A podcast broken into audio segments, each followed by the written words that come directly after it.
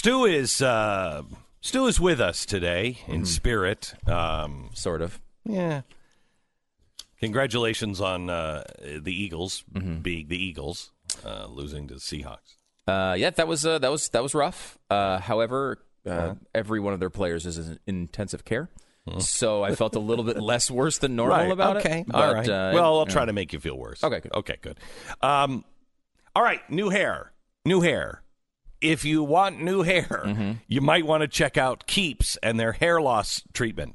Um, 66% of men will experience hair regrowth with Keeps. Losing your hair really sucks. Keeps, K E E P S dot com slash save. They offer generic versions of the only two FDA approved lost hair products out there. Generic versions that are going to save you a bundle. So go to Keeps right now. Go to Keeps, K E E P S dot com slash uh, save and get your first order of Keeps hair loss treatment for 50% off. That's 50% off. Again, 66% of men are going to experience hair regrowth with Keeps. So go to keeps.com slash save.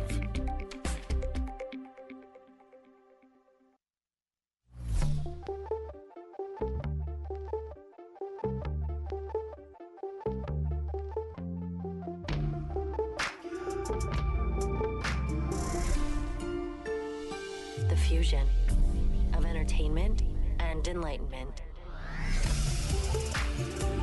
Hello, America, and welcome to the Glenn Beck program. A new decade, ready to go. Uh, a lot has happened. Uh, the whole Iran thing, World War III, a draft is coming. Let's have some perspective here. And this is coming from me with Iran. Let's have some perspective here. I'll give you that. Ricky Gervais. Also, Epstein didn't kill himself. 60 Minutes report last night. That and so much more in one minute. This is the Glenn Beck program. All right, welcome to a new year. A new year, a whole bunch of resolutions. We will find an excuse so we don't have to worry about them. One resolution you may want to actually keep is adding more money to your budget, and it is possible. More possible than you might think. The salary based mortgage consultants over at American Financing can help lower your interest rate or access cash to pay off high interest debt. And you could save up to $1,000 a month or more. So, what's this last year like? Did you pay off some debts? Did you add to your savings? Interest rates are really, really good now. And if you are a responsible person fiscally, you might find that 10 minute call to American Financing changes your life. I can't stress it enough. Only 10 minutes out of your day. The American uh, Financing Group, which is family owned, it's a mortgage company that's been helping people for over 20 years. They are the real deal and they will help you save. Some customers are saving up to $1,000 a month, sometimes more. They have, uh, you know, five star A plus rating with a BBB, over 4,000 go- great Google reviews. So don't wait. Call them right now.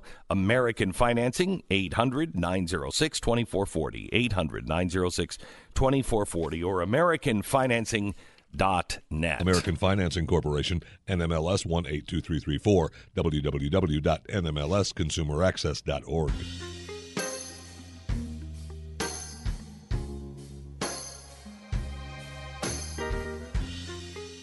So let's let's start here with just a re, uh, brief recap of uh, we're going to war. It's World War Three. Maybe, maybe not. Let's uh, let's let's not count our chickens before they hatch here. Um, let's talk a little bit here. I'm going to next hour really get into who is this guy that we killed? Why did we kill him? Wh- what do we know about him? Uh, was this just something that you know Donald Trump did, just half cocked, or perhaps is this something that was coming for a long time, and yet no one seemed to understand the signs that Donald Trump was showing, starting oh I don't know maybe last spring. I'll give you that coming up in an hour, but let me just say this: World War III. I don't think so, unless uh, Iran really goes to town, and I think the only place that they would really go to town uh, and let everybody know it is Israel. They might let missiles fly to Israel and destroy Tel Aviv. That's what they're they're talking about now. If they do that, they are betting that that will awaken the Arab world, and the Arab world would unite in a caliphate behind them. That is a possibility. Wash the world in blood. However, I don't think that they would take on America knowingly. So, in other words, them sending a missile, you know, from a ship off the, off our coast or whatever, uh, or you know, blowing up the presidential motorcade, or you know, they're threatening the White House. I just don't see them doing that directly as a state because we would wipe them off the face of the earth within an hour. They kill our president and Americans, no matter no matter what Hollywood is saying today. Who was it that joked, uh, "We'll give it, we'll do it for half price"? It was George Lopez that they said, "What was it? Eighty million dollar yeah. bounty on Donald Trump's head." Correct. Yeah. And uh, and um, he came out and said, "Oh, we do it for half that." Really? Would we, George? One thing that does bring Americans together is when you kill our president. Now, um, I don't think that they would do that. However, I do think that they would possibly go after an embassy. That's what they were doing, led by this guy. Um, that's what they were doing in um, in Baghdad, trying to take our embassy. We have a history with Iran taking our embassies. This is the guy, as you will find out next hour. There's a good possibility this is the guy that actually orchestrated Benghazi. So he took over our consulate. Now he's trying to take over our, our embassy. No, you can't do that. Um, so, what's the retaliation and what's the solution? Retaliation, we have to wait to see, but it ties into what I'll tell you next hour. Um, uh, World War III if it's just us and Iran, we win. And it's not going to be World War III. If they really believe that they are put in the position now where the caliphate can happen, it would be World War III. We'll give you more in it in just a little while, but there's no draft coming. This this it's amazing how the press works. First that Donald Trump is half cocked. No, I I can go back to your own reporting and find out all I need to know about how long this has been coming. Um, but the press is now trying to scare people into there's a draft coming. No one in the Pentagon wants a draft. No one, no military branch wants a draft. The only way that there would be a draft is if the Democrats insisted on one because every conservative and every single person in the Pentagon does not want a draft because you don't want somebody watching your back that doesn't give a flying crap and doesn't want to be there. You only want the people there who are prepared to fight. And Democrats propose a draft all the time. All the time. I mean, it used to be every single year. I don't yeah. know if they're still doing it, but they would propose a draft every single year because – you know their little philosophy that you know not enough white people I think are in the on the front lines. they seem to turn everything into race. But that is a, something that the Democrats have been talking about for a very long time. It's not it's not realistic. I mean, we're not even at war, right? This, this is with Iran right now. I mean, we are in a proxy way, and yes, we did have a very high profile incident. However, that incident was covered under our, our, our efforts in Iraq. Uh-huh. He was in Iraq uh, he yes, he was a high level official he, who was organizing attacks against our troops in the country where we have an authorized mil- military yeah, action. and he's he's also not uh, he's not responsive to the people. He's not he does not fall under the elected government. That's the thing you have to understand. There is an elected government of of Iran. And then above that, there is the Supreme Council. And the Supreme Council doesn't answer to the elected officials. In fact, they're the ones orchestrating what all of the officials are doing and who can run and who could be a legitimate candidate. So the people have very little say. But this guy in particular, he only answers to the Supreme Council, which is all of the crazy mullahs. He doesn't answer, doesn't have to talk to, doesn't have to report to, doesn't have anything to do with the elected government. So what you're talking about uh, is a guy who is rogue, who's listening to religious zealots, and he's going around the world setting up ways to kill people and to kill Americans, to kill anybody that stands in the way of the Iranian idea of a new caliphate.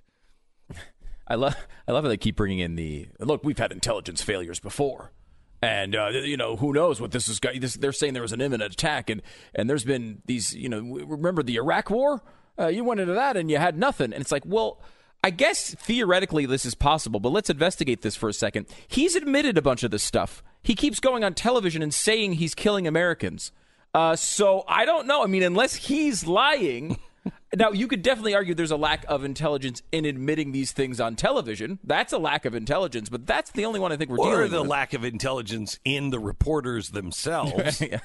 You know, It's not, they're not even trying, right? No. I mean, you just look for things to to target uh, the Trump administration here. This there, there's nobody who's uh, arguing that has any credibility that this guy uh, was not guilty and and was uh, one of the most dangerous people in the world. You can argue lots of things around the process around it, like, well, oh, did did he call Nancy Pelosi in advance? Well, there, I'm sure that would have worked out well. We would have found this guy. He was he would have been in Acapulco before before the the missiles started f- coming. So I, I don't I don't you can't do that with this administration. They will leak against him on anything, and that he has to be. You have to be uh, guarding that side of it if you're Donald this Trump is what this point. happens when you can't work together on anything when there is nothing sacred and it's all about destroying a president when it's all about destroying a president that's what you get the president can't trust you can't ta- talk to you can't bring you in for advice and counsel just has to do it without you because he knows that anything he says in private will immediately be leaked if they either disagree with it or think that they can get a political leg up. That's what happens. This Yeah. is not good. And Trump has to follow the law whether he thinks people are leaking against him anyway.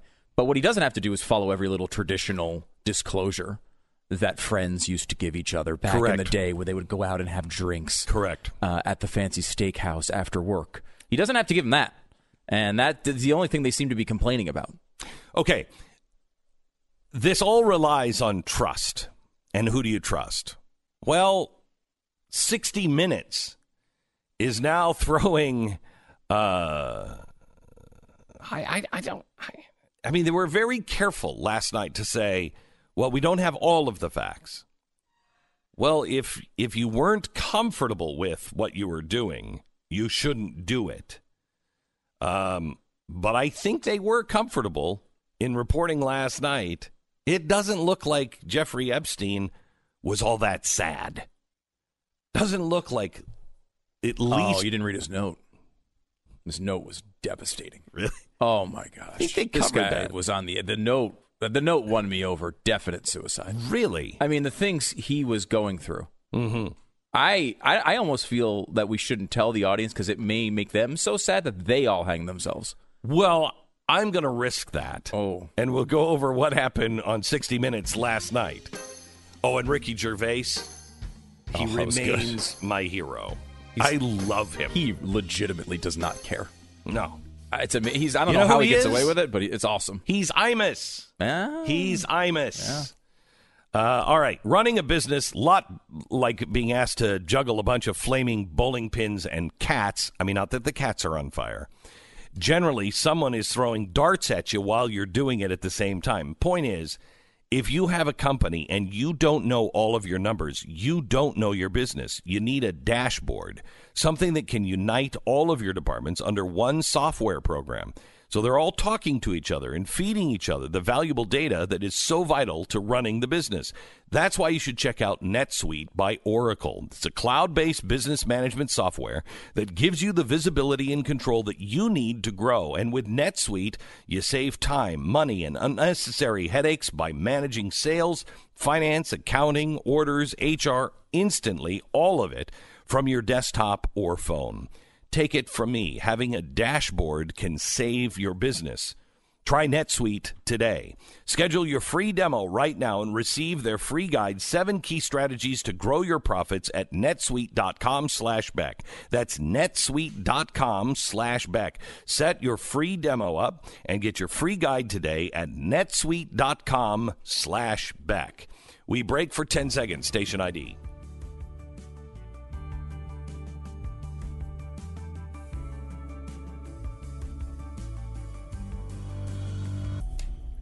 All right, so let's uh, let's go through what happened last night on uh, 60 Minutes with uh, Jeffrey Epstein. Yeah, it's interesting because really this story was out there for such a long time. Conservatives complained about it for years and years and years that Jeffrey Epstein was, you know, the normal target was Bill Clinton that he was hanging out with. And nobody in the media cared about this story. Nope. Eventually, we got to a point in which the guy who gave the sweetheart deal to Epstein was in the Trump administration. And at that point, thousands of reporters swamped to the scene Mm-hmm. uh, to figure out exactly what happened. And some of the reporting, honestly, has been really, really good. I mean, the, the Miami Herald probably at the top of that list, but there's been some excellent reporting on this. And now, you know, it does seem like the journalists have crossed the line as, you know, now they care.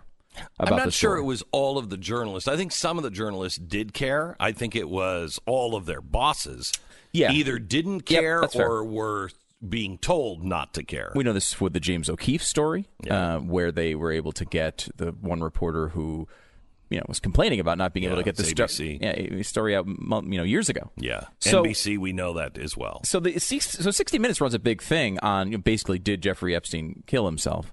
And one of the guests they have on is a guy who was uh, he was a uh, a a doctor who was paid by Epstein's brother to figure out the truth. So realize that there's a motivation here into telling you that Jeffrey Epstein didn't kill Right, but he is also a credible witness. But a credible done- guy. Mm-hmm. Yeah, he's done many, many uh, of these, and he's very credible. So, uh, Sarah, I think we have one clip from Mike here on uh, on from Dr. Michael Bowden is his name. Um, he is or Baden, I believe it is.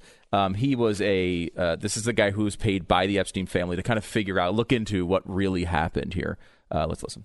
Do you think there was foul play here? The forensic evidence released so far, including the autopsy, point much more to murder and strangulation than the suicide and suicidal hanging. I hesitate to make a final opinion until all the evidence is in. People will say, well, you're being paid by Mark Epstein, so of course you're going to say that something suspicious is going on.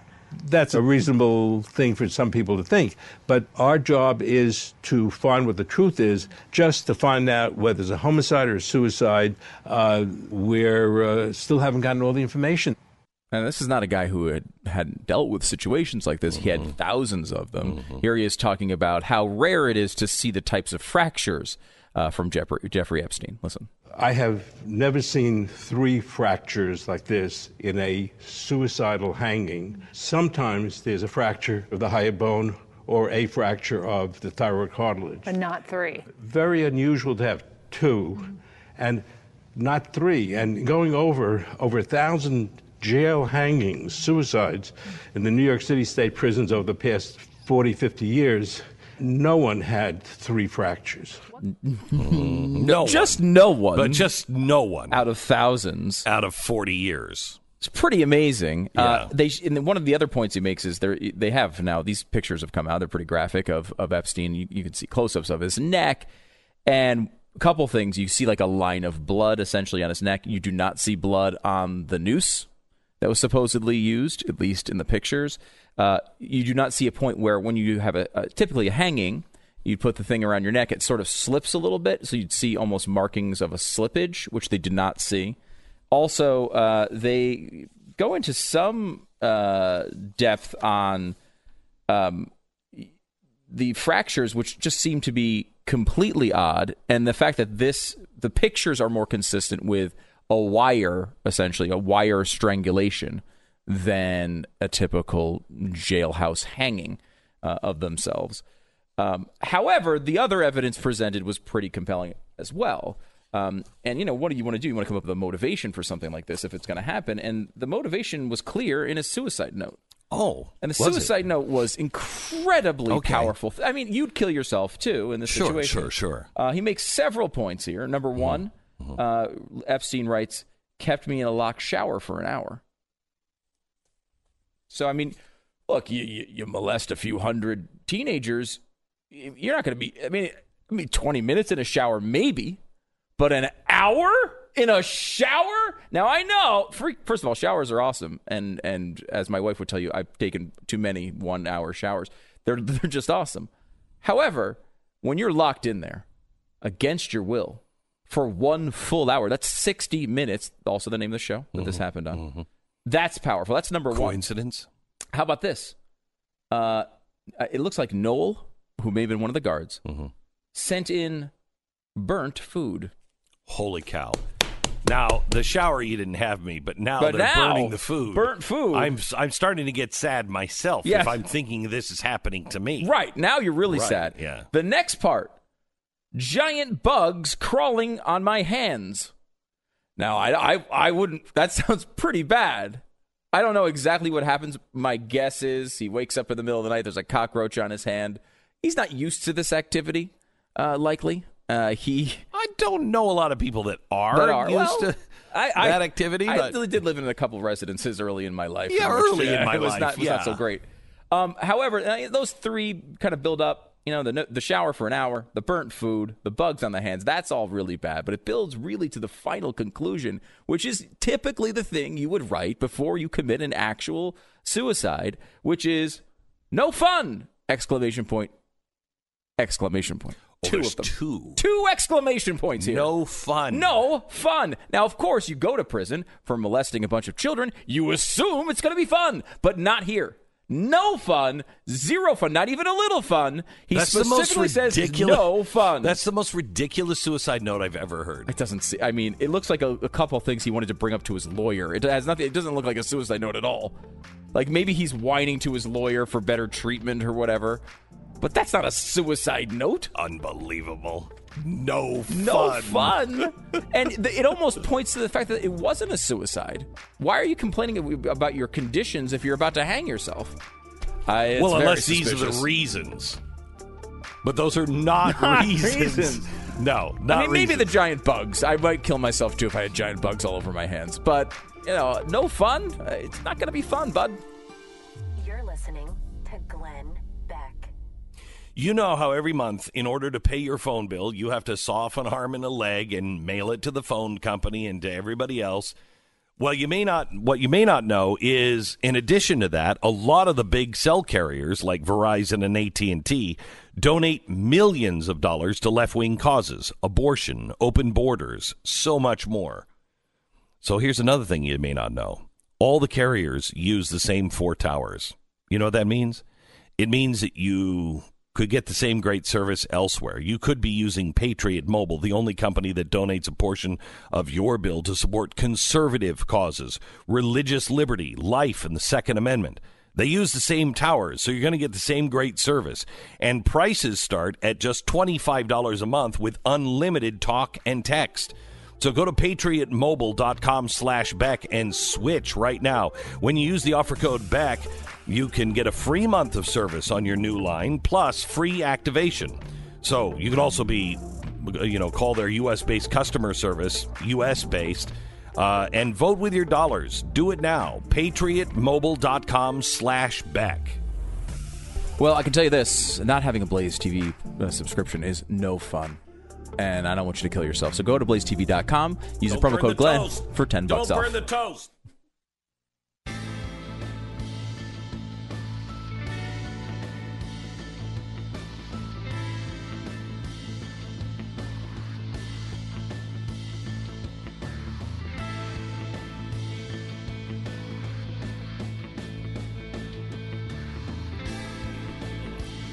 Yeah, me too.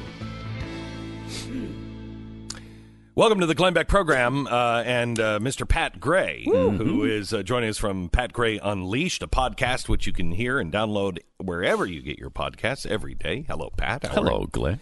Uh, Seems like a long time since you've been here. I, I know. It's been six six months? No, something like that. two Seven. weeks. It's been two Oh, weeks. Two weeks. Yeah, Wow. two weeks. Wow. So, but a lot has happened in those My two weeks. Gosh, a lot. Christmas and New Year's and Star Wars and all of that. Well, I was thinking about war, but oh, but Star Wars happened. Yeah, Star Wars. That's a war. That's that's Several a war. wars, Yeah, yeah. I, I have a review by the way of 1917.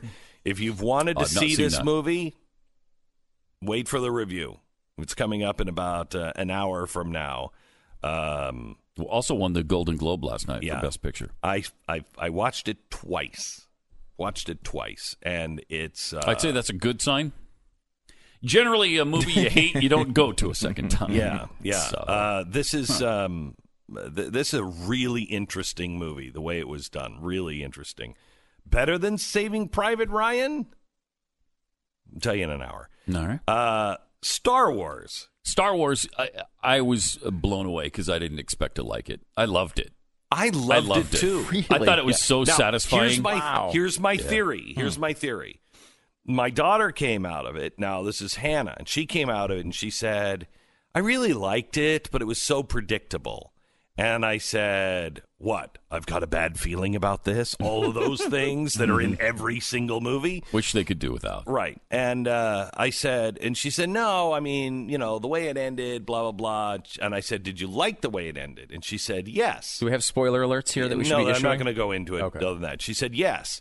And I said, the difference may be that I remember going to the theater on the first one. Yeah, me too. And so I've Yeah, gone so- through mm-hmm. this, I've lived this 40 years. Mm-hmm. And if you don't give me a satisfying ending, I'm really pissed. That involves the people I care about. Yes. And it correct. did. And it did. And I thought it tied the storyline up Yep. of 40 years. Halfway through that, I thought I could not have even been in the room when they were writing this script and going through all the possibilities because the possibilities are endless. You could have ended this thing a hundred different ways, and I would have just kept coming up with a hundred different ways to end it, and everybody would have said, "Get out of here!"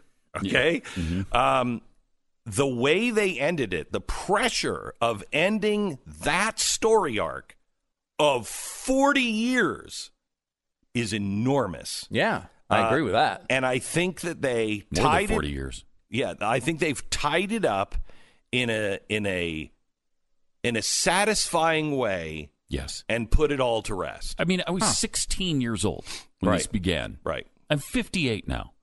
That that's a lifetime of loving that movie uh, series. amazing. It's it's just It's phenomenal. unbelievable. Yeah, it I is. had tears in my eyes because of that. I mean, I've lived my whole life with this. See, I series. think that I think there's a difference because the people that I have heard that say they don't like it don't remember the first movie. I I was what 14 when it came out. So I I remember going to the movie Mm-hmm.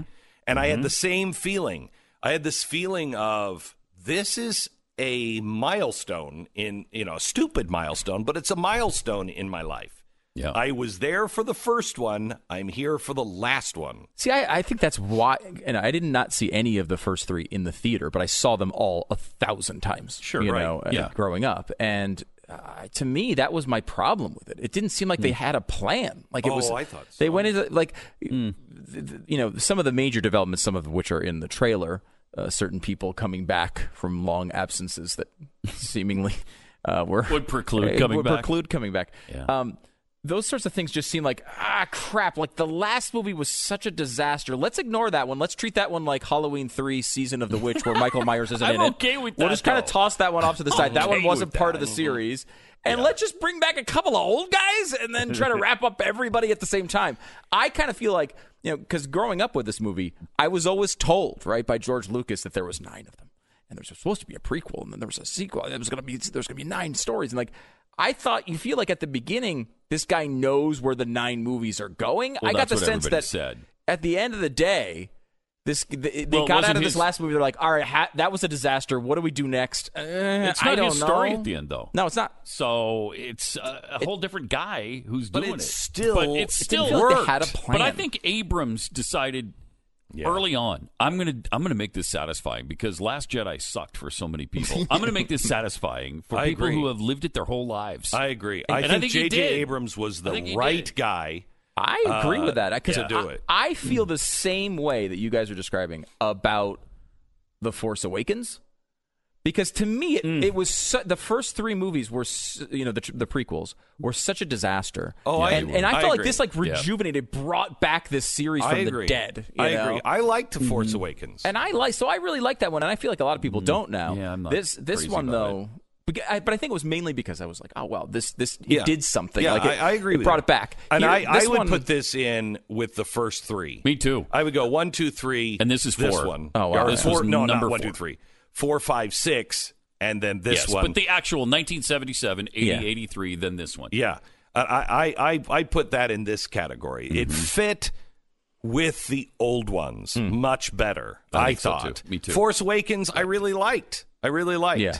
Um, But it was essentially the first movie remade. I mean, That's basically what they it was. all were. You know what was weird is uh, over the holiday we watched we watched them from the beginning. We watched them in Oh, I did that, chronological order. in chronological order. too. Really, Yeah. Yeah. Uh, and we didn't, Oh, the- we those- didn't watch the first one. We watched highlights of the second one, and we started really watching them at 3 Mm-hmm. So we went three, four, uh, Rebel one, I think. No, we went Mm. Three, then Rebel one, Rogue One. Yeah. uh, uh, Rogue One, Mm-hmm. and then four, and then ha- uh, was it Solo? Uh, solo.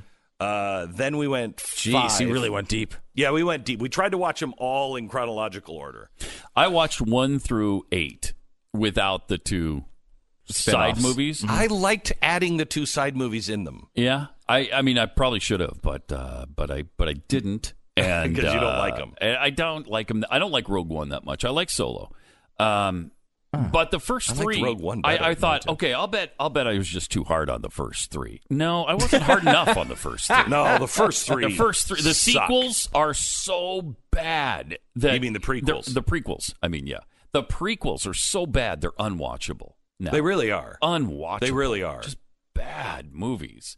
And I had to skip all the way through every Jar Jar Binks part. I, okay, no, I'm sorry. And then when it came to the Luke parts in Last Jedi, I had to skip all through that too because they just ruined him It does. Uh, in that last movie. does VidAngel have a specific Jar Jar filter? I wish they. That's no, a great they don't. should. feature to But add. that would be fantastic. Because it should. edits out like you know content you're not supposed to watch for kids and, or whatever. Yeah. they just have one button that's just Jar Jar. Just takes Jar Jar out of any movie. If It's he ever appears in another So, movie, it would take I- him out of that too. Speaking of this, I watched uh, what's that Hollywood film with uh, Once Upon a Time in Hollywood. Yes, I watched that on the airplane, so it's been edited. Mm-hmm. So I don't know what they took out of it. They probably took a lot. Was it like 22 minutes? Yeah. because it was like four hours in real life. So Yeah, it was like still two hours or two hours and 20 minutes, something like that. Um, and I don't know what they took out, but that movie is awesome. It Hmm. it is the most accurate depiction of the 1970s I've ever seen. Except that it's not even a true story. no, it's No, a no, no. fictionalized Yeah. version of what happened, right? right, right, right. But it's but it is. I mean, you feel uh, that movie could have It been made in the 1970s. It Mm. feels like the 1970s, and the way uh, uh, Quentin Tarantino uh, did the flashback scenes and the and the. Have you seen it? Yeah, Okay, so the way he did the western and the and all the other things, I mean, it absolutely felt like the 1970s. it was definitely well done. It was Really very well long in real life. Not as long as uh, The Irishman. Oh yeah, the And how was that? I heard that was really good. I didn't. I only made it about Haven't halfway. seen that. I was I like, saw it. "Oof, Was it this good? is slow and really long. Like uh, it's one of those. I feel like a lot of this this time this happens with a lot of directors where like you know a movie could be good at one hour thirty eight minutes. And instead, it's three hours and fourteen minutes, mm-hmm. and like I, that, the Irishman was like that. It was like that. That could have easily been cut down to two hours, and it would have been fine. You would have got it. It would have been good. It was a good, solid. I don't think it was any major achievement in the mob movie category, but it Oh. was a solid, hmm. you know, it was a solid mob movie. I movie. expected it to be mob movie. I mean, it had everybody in it. Yeah. everybody. Mm-hmm. And it was good. uh, like they were all good in it. Like Yeah. it was well done. It just was. It was. It didn't Slow. feel like some dramatic, big event. You know, and it didn't. Like it was in the Golden Globes last night. I mean, everyone was Didn't expecting win. it to win everything, and it yeah, didn't, didn't win anything. Anything. Netflix got completely shut out. I- I Netflix think- did? Yeah. Which was funny because they, they Uh, you know, Gervais started the whole thing Yeah. basically saying how everyone was going to Netflix. Yeah, that, every, that Netflix now rules. Speaking of uh, streaming services, what'd you think of The Mandalorian's first season? Now that you've seen the whole thing, or I assume you have. I liked it. I, I liked it quite a bit by the Yeah. end. I thought they redeemed themselves in the last few episodes. Yeah, It became I quite agree. interesting then. Yeah, I mean, but Yoda still. You take Yoda out of it, it's nothing. Yeah, but you I mean, Baby Yoda Yoda out of is- the whole story Baby line, Yoda is really important. Yeah, I know, but I'm just saying that it is. It's a weak story hmm. And weak Made strong because there's a Baby Yoda in it. Yes, yes, and you know they're saying that Baby Yoda that that, that this is the actual future of movies. That stars now are dead, which I don't I don't agree with. Um, however, listen to the review of 1917. I may be contradicting myself, but they're saying that stars now are a thing of the past, and this is the first the the Baby Yoda series is the first um, hat tip to the future of movies. It's an it's it's it's CGI. It will be voiced by somebody. Nobody's going to hold the bank up, you know, and, and, and rob Disney because I don't know if I'm going to sign up for another. It's CGI, and the lead character, your face, the face is only seen one time, Yeah. One time. You can put anybody under that mask. Correct. And so they're saying now that it's Maybe. really just the stories and with CGI. I mean, you know, one thing that was amazing to me is when you go back and you watch what was it one of the prequels i can't remember which one but uh, the, the star wars where um, peter what's his name who was running the death star uh, remember peter cushing and uh, in rogue one and he's he's cgi and you can tell Yeah, he's he's been dead for how many years? would you have known that carrie fisher was dead Not at all. not Not at all. at all They improved it so much from the last time they did it. Yeah. That you couldn't even tell she you was could, CGI. You would, you would swear she was alive Afterwards, and cut all those scenes. My daughter's was my daughter was like, "What? Yeah. She's dead?" Yeah. yes.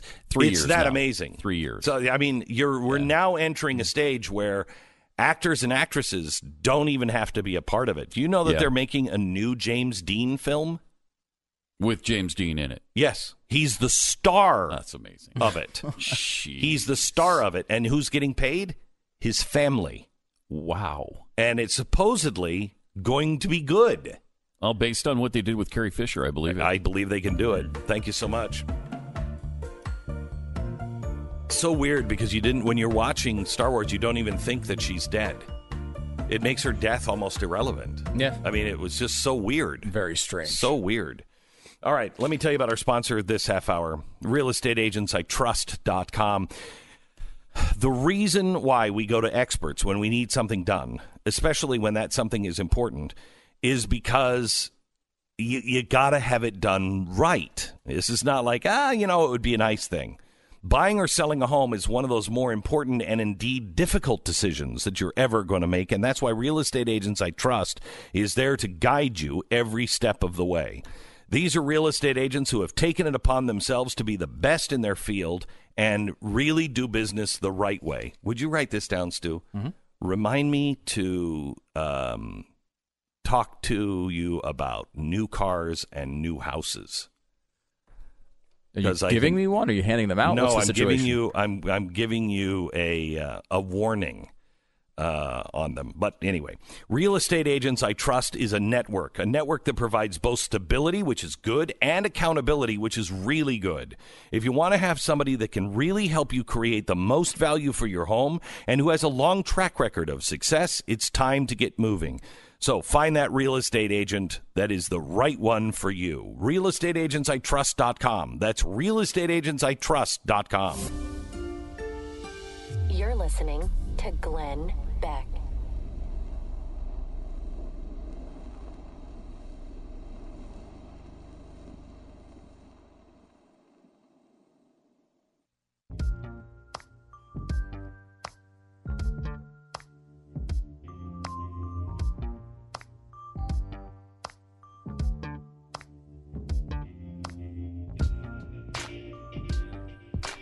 And houses are the same.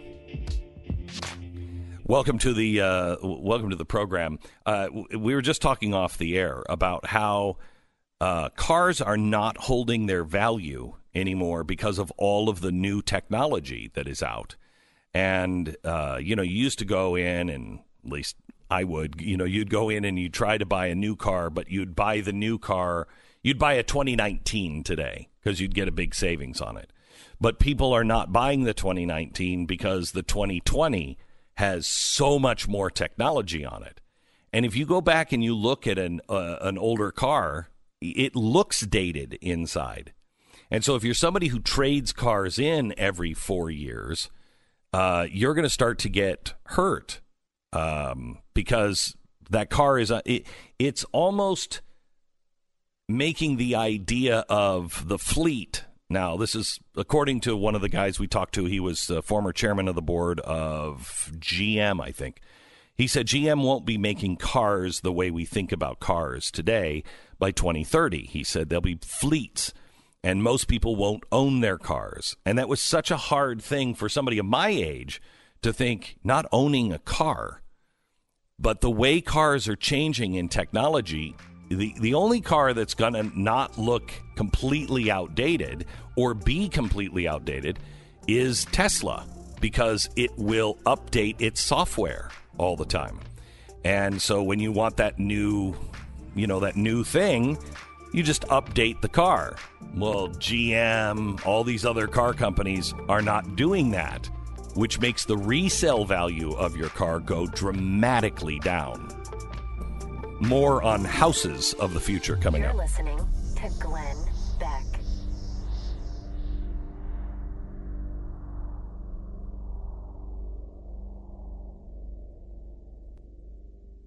I found an old article from him in 2014 um, because I was led down this rabbit trail on trying to figure out uh, who Suli, uh, who Soleimani was, the guy that we killed over uh, in Baghdad. And he's clearly a very bad guy. And there's some things that happened prior to his death, starting in April of last year, that show that this was not a quick decision. This has been well thought out for quite some time, and things really have changed. Well, as I started doing my research, I find this article from uh, Ken Timmerman. He is the guy who wrote a book called Dark Forces. I completely forgot about it. He he wrote this article in 2014 when the book came out. 45 And- seconds. It's a book about the dark forces, including um, Suli- uh, Soleimani. And I don't think America really understands who we who we killed. I mean, if you were cheering for Osama bin Laden's death, you should be cheering for this guy's death.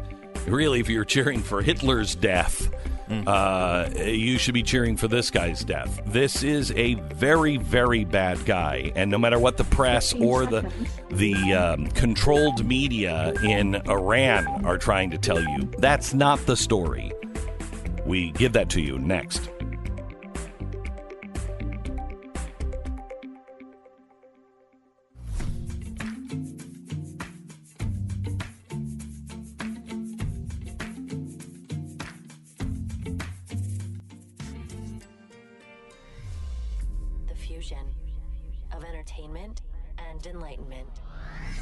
So, what is happening in Iran?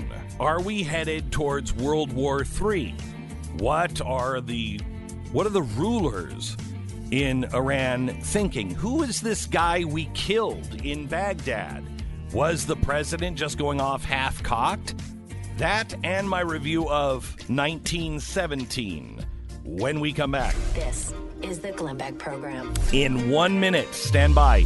David was an avid fan of the game of golf. However, there came a time when he was no longer able to play because of extreme and frequent pain in his left hand and his right knee, and he had to give up golf. And that was bad enough. But being in pain all the time was the real problem. David was desperate for some kind of relief, and that's when he discovered Relief Factor. And like many people, he was skeptical, but he decided to give it a try. And within two days, David could hold a golf club again. Soon, he was back out swinging the club, playing as well as he ever did before. David is not a skeptic anymore. He's a believer because he's seen it in his own life of Relief Factor. Relief Factor reduces the inflammation, the major source for most of our pain. It's $19.99. You'll get a three week quick start. That's a small risk for the potential of a lifetime with less pain. If you're looking for a drug free, natural way to ease your pain and get your life, life back, go to relieffactor.com. That's relieffactor.com.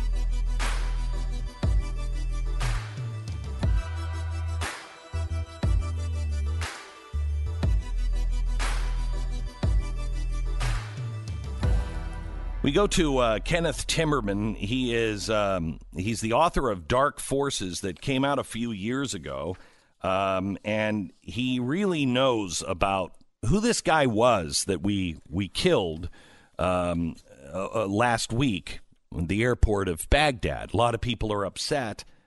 I don't think you should be upset because I don't think the real Iranian people are all that upset either. Uh, they're probably cheering the death of this guy at least the people that want to be free. Uh, welcome to the program, Ken. How are you? I'm doing great. Thanks for having me on, Glenn. You bet. Important topic. Okay, so tell me who this guy is before you get back to what you really discovered uh, in Libya. Tell us just generally who this guy is. Uh, well, he is, uh, as you mentioned, he's as bad as bin Laden. Uh, he is the chief terrorist of the Iranian regime. He runs a whole legion of overseas terror operators called the Quds Force. That means the Jerusalem Force.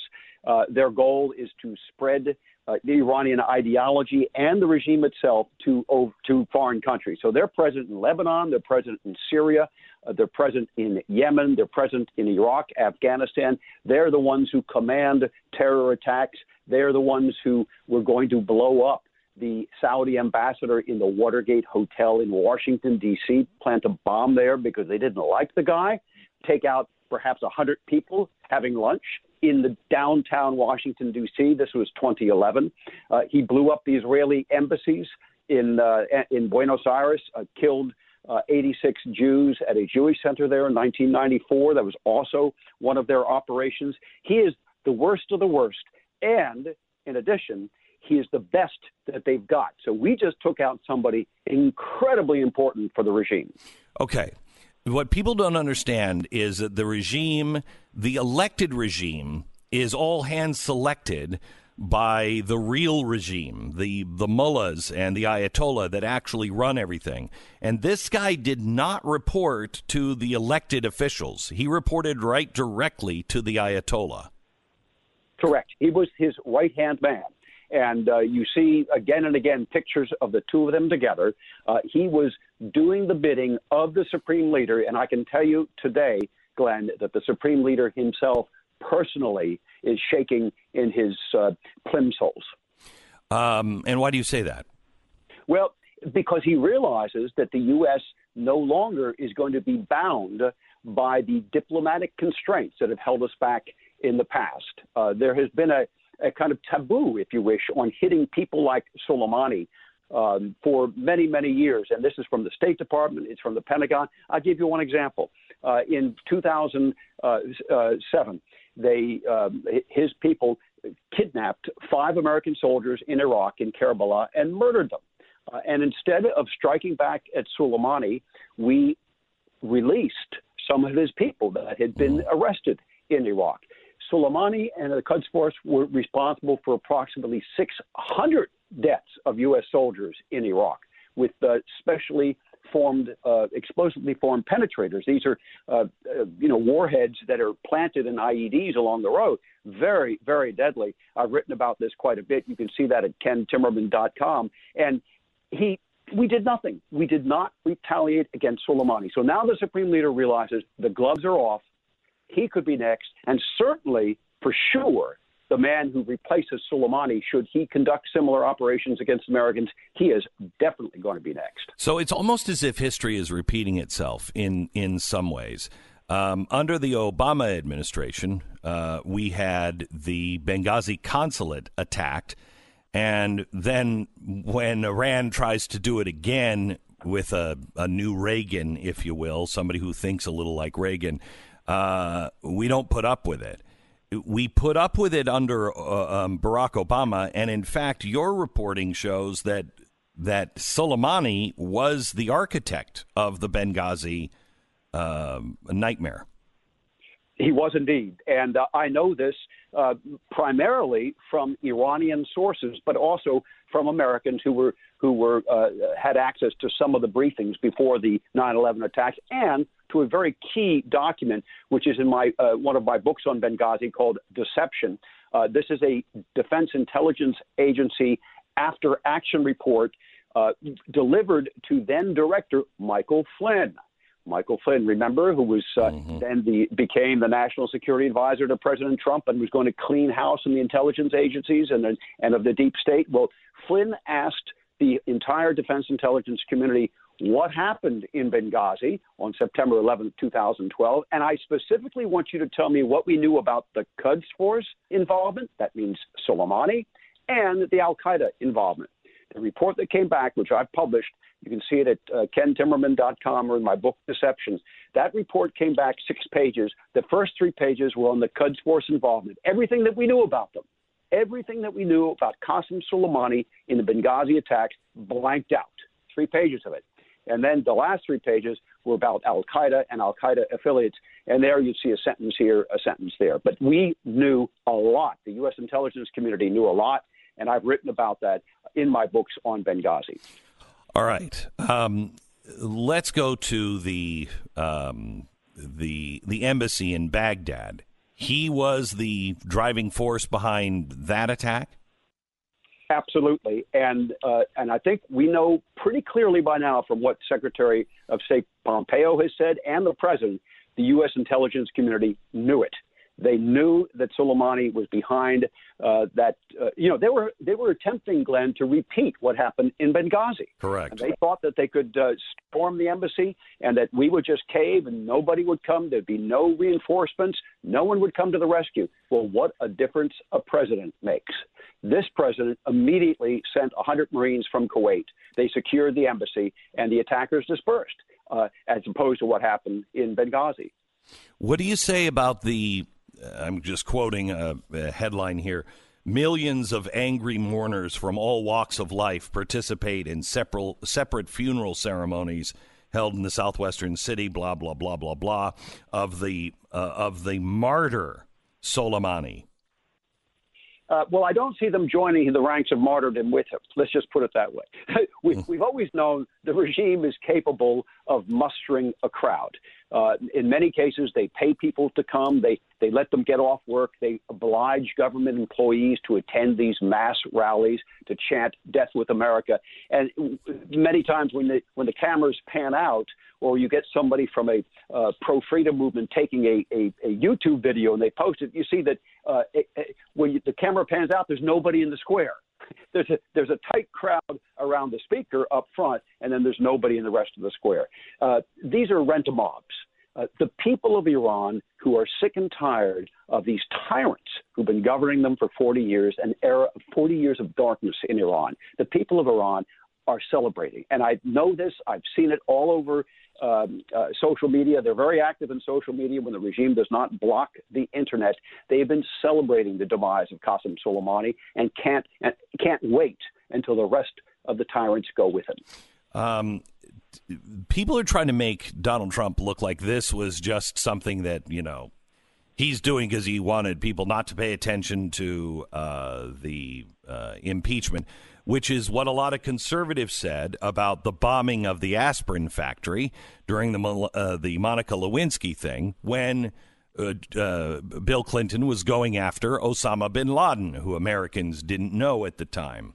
Um, but this, uh, you know, I was reading this and it, it talked about how we have, we've always been following him, but the White House told the Pentagon, I want to know where this guy is 24 7 at all times back in May.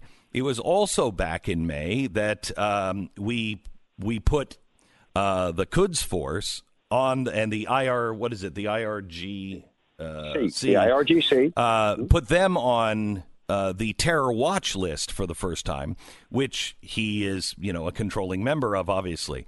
Um, there was a defection of a very high uh, ranking intelligence officer who seems to be like the uh, a um, uh, a walking NOC list in a way, and he defected in April and brought all kinds of classified documents with him. Is there any connection between his defection and this killing, and the well, the upping of everything in May right after his defection? Very good point that you raise, Glenn, and I really haven't heard anybody else make, connect those dots. Extremely important. You talk about this defector. He was the head of the intelligence unit of the Islamic Republic uh, Revolutionary Guards Corps, uh, and he did come out uh, and, you know, clearly, you say a walking NOC list. He knew everything that the IRGC and that the Quds Force were doing. Did he give the United States the ability to track Soleimani in real time? I don't know. Uh, I don't. I don't know about. I'm not asking about that. I'm asking, did he bring information? Do you believe that um, proved or opened uh, the eyes of the administration or the Pentagon, and was enough evidence to know this guy? We have to watch because he's all over the world and we may have to take him out? I, I think what happened is that he essentially made it so crystal clear that Soleimani was never going to put down the gloves, he was never going to stop killing our people, and that we had to take action. I think that really, I, I think you're right. I think that tipped the balance. And that, by the way, is when you hear Mike Pompeo. He was interviewed right shortly after that defector came out, and he said, "Yes, we put uh, Qasem Soleimani uh, on, back on back on the terror list. He was taken Correct. off. He personally was taken off by Barack Obama uh, at the moment of the Iran deal. So Pompeo said we put him back on the terror list, and some TV interviewer said, "Well, does that mean that we're going to do the same thing to him that we did to Osama bin Laden?" And Pompeo just gives him that icy stare and says, "He's a terrorist." All right, so let me ask you a final question. Where does this go? Is is Iran and the mullahs and the ayatollah are they enough of twelvers that they believe that they're going to wash the world in blood and this is a good thing for them to retaliate or are they in butt uh, saving mode and may strike but they're not going to really they're not going to have their fingerprints really well known on anything well, Glenn, let me tell you, I've thought about that an awful lot. And uh, there's something to be said on both sides. But here's where I come down on this. Look at Ayatollah Khomeini, the founder of the Islamic Republic of Iran. He died at the age of 88 comfortably in his bed of old age. The leaders of this regime, they can be twelvers and they can try to send the masses out to martyrdom, but they themselves are going to save their rear ends. They've got airplanes waiting to take them out of the country should the regime start to fall. Uh, I think they're going to save themselves, and I think the, per- the p- person and the people who have replaced Qasem Soleimani are not going to take dramatic action against the United States because they know they're next. And is um, is this something that? Uh, we play out. We would be uh, well advised to play out by playing this almost like the collapse of the Soviet Union, tighten sanctions, help the people on the streets, uh, and uh, make sure everybody knows how evil this regime really is. But we don't have to lob any bullets or any men over there. Absolutely not. But and you're right. This is like the collapse of the Soviet Union. Uh, we can sit back, enjoy it, but help the people of Iran. I think what we ought to be doing, uh, and apparently we now have the capability of doing this, is make sure whenever the regime shuts off the internet that we turn it back on so the people of Iran can communicate to the rest of the world mm. uh, so the regime cannot kill in darkness. Mm. Thank you so much. I appreciate it. Kenneth Timmerman, he is the author of many books, one of them, Dark Forces. Uh, you can find him at uh, kentimmerman.com. Uh, All right. Good news 2020, cybercrime officially over. Recently, 267 million Facebook users have reportedly had their names, Facebook IDs, and even phone numbers exposed in an online uh, database. Facebook says its database is no longer available, but all that information is gone. Spam messaging, phishing emails, identity theft. This is a cybercrime smorgasbord. It's important to understand how cybercrime is affecting you.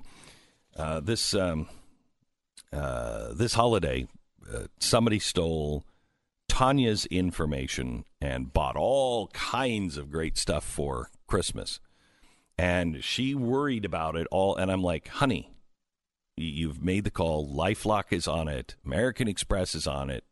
Let it go. And uh, she just fretted, and I kept saying to her, "You don't have to worry about it. This is why we pay these people every month. This is what they do." Nobody can prevent all identity theft or monitor all transactions at all businesses, but Lifelock sees the threats that you might miss on your own. And if something does happen, they help clear everything up. Call 800 Lifelock, 1 800 Lifelock, or head over to lifelock.com and use the promo code BECK for 25% off. 1 800 Lifelock or lifelock.com, promo code BECK. We break for 10 seconds, station ID.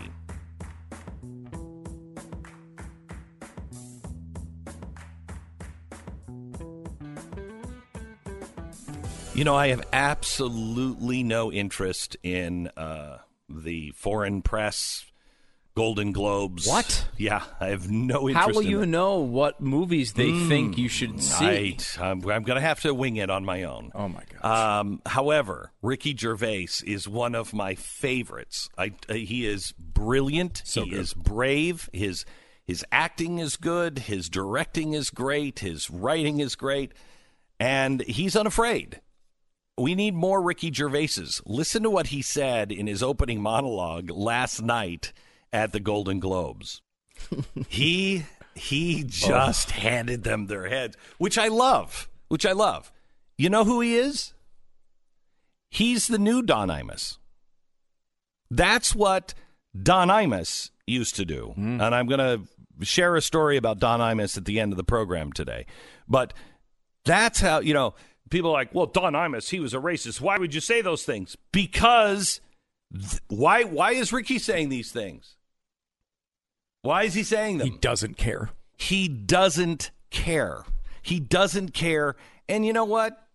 Some of them are, as he said, just jokes. They are yeah, just sure. jokes. But other others, uh, you know, need to be said. Need to be said to these highfalutin, pompous a And there's a level of celebrity that he has uh, that is he can get away with it at least for a while. I mean, I think Louis C.K. also had that same level, and he was saying things that were really uncomfortable. And I remember at times thinking, like, I can't believe they allow him to keep saying these things. They allow him. That's that's so un-American. Right. Well, I know totally right. Yeah. Um, however, of course, now we see that that was not. Uh, eventually, he did, did go away uh, after all of that. And I don't know if the same thing will happen. They're, mean, they're, already looking for his old tweets for Ricky Gervais now. They're already publishing articles in left wing publications about how you should look back at the things he said. They're very offensive. Here's your guide. Ricky Gervais is he's a hero. I just no, love the guy. Just love him. He's willing to say whatever's on his mind. Glenn Beck. All right. Somewhere in the U.S., every 23 seconds, somebody breaks into a house and commits a burglary. Just happened a few seconds ago. It's about to happen again in a few seconds. And not to tip the burglars off, but only about one in five houses is actually secure. That's crazy. One in five have a burglar alarm. From irritating salespeople to complicated installation to bad contracts and giant monthly fees, that's why people don't have it. Well, now there is a company that solved all of that, and it is SimpliSafe. With SimpliSafe, there is no contract, there are no hidden fees. Prices start at $15 a month. And right now is your last chance to get 25% off a full arsenal of sensors and cameras covering every inch of your home. It's part of SimpliSafe's holiday special, and time is running out. Plus, SimpliSafe will get the police to respond three and a half times faster than any other home security because they have real time video confirmation. So get the 25% off this your last chance. SimpliSafeBeck.com. Hurry, sale ends January 7th. That's tomorrow. SimpliSafeBeck.com. So if you like supporting people who speak their mind and don't care about the consequences, go to blazetv.com and subscribe. Use the promo code Glenn and get 10 bucks off.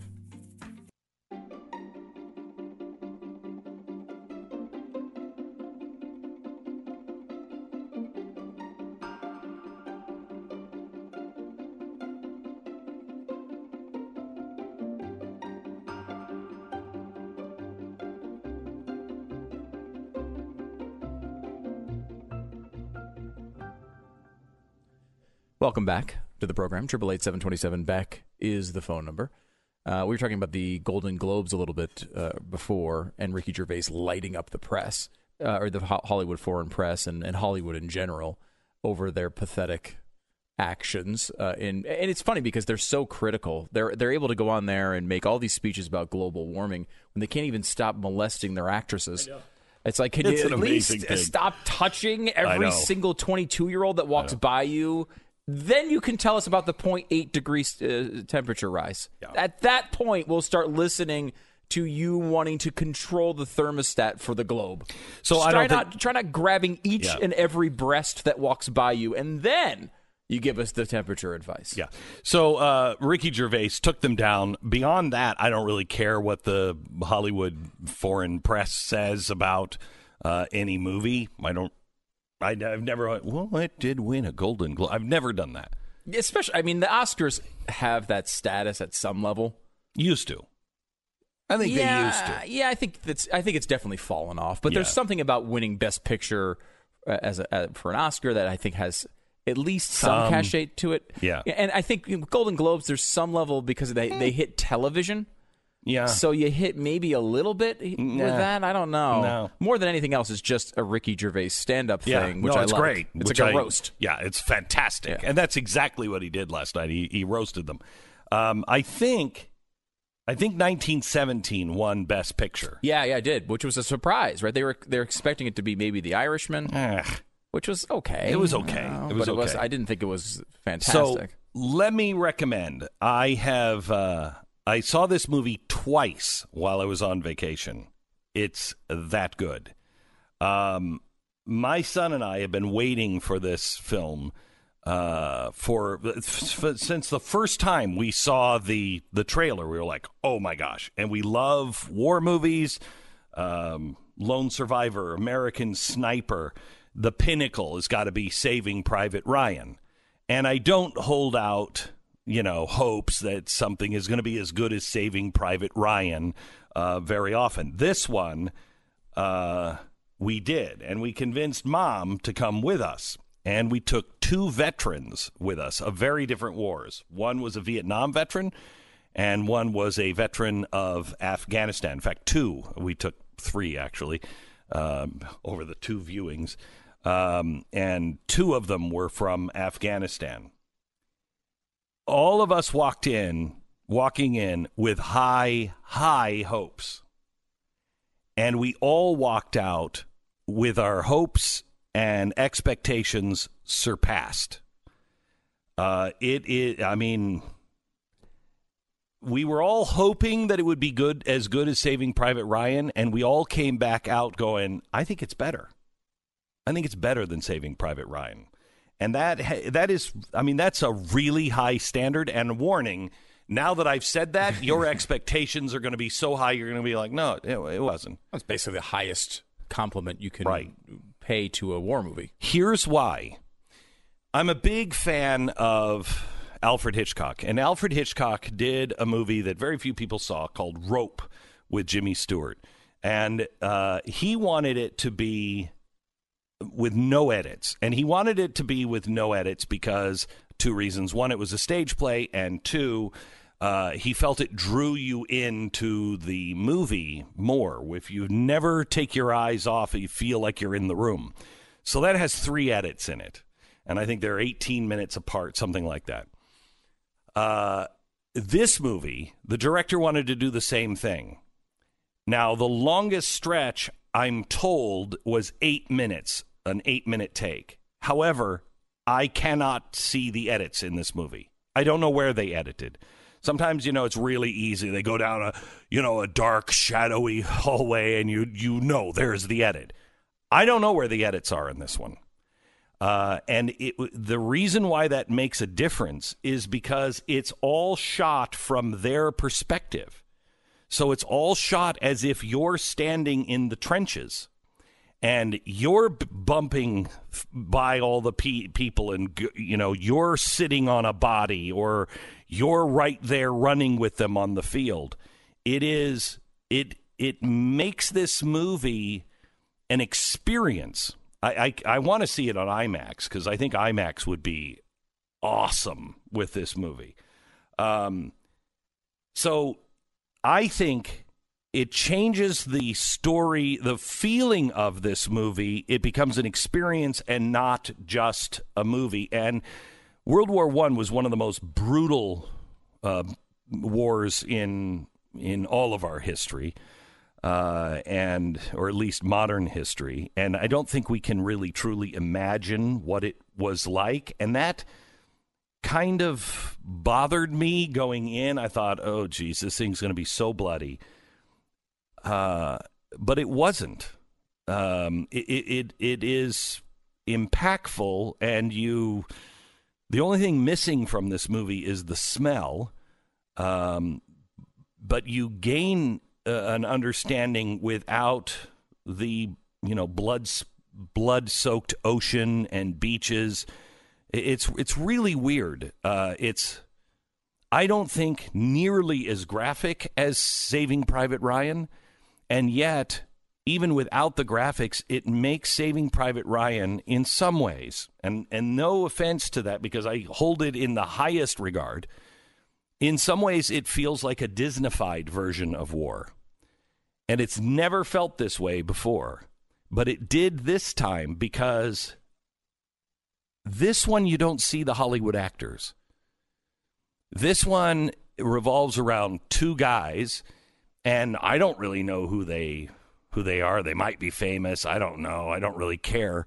Um, but they became just people that were on the, the nameless, faceless guys who fought and died in World War One.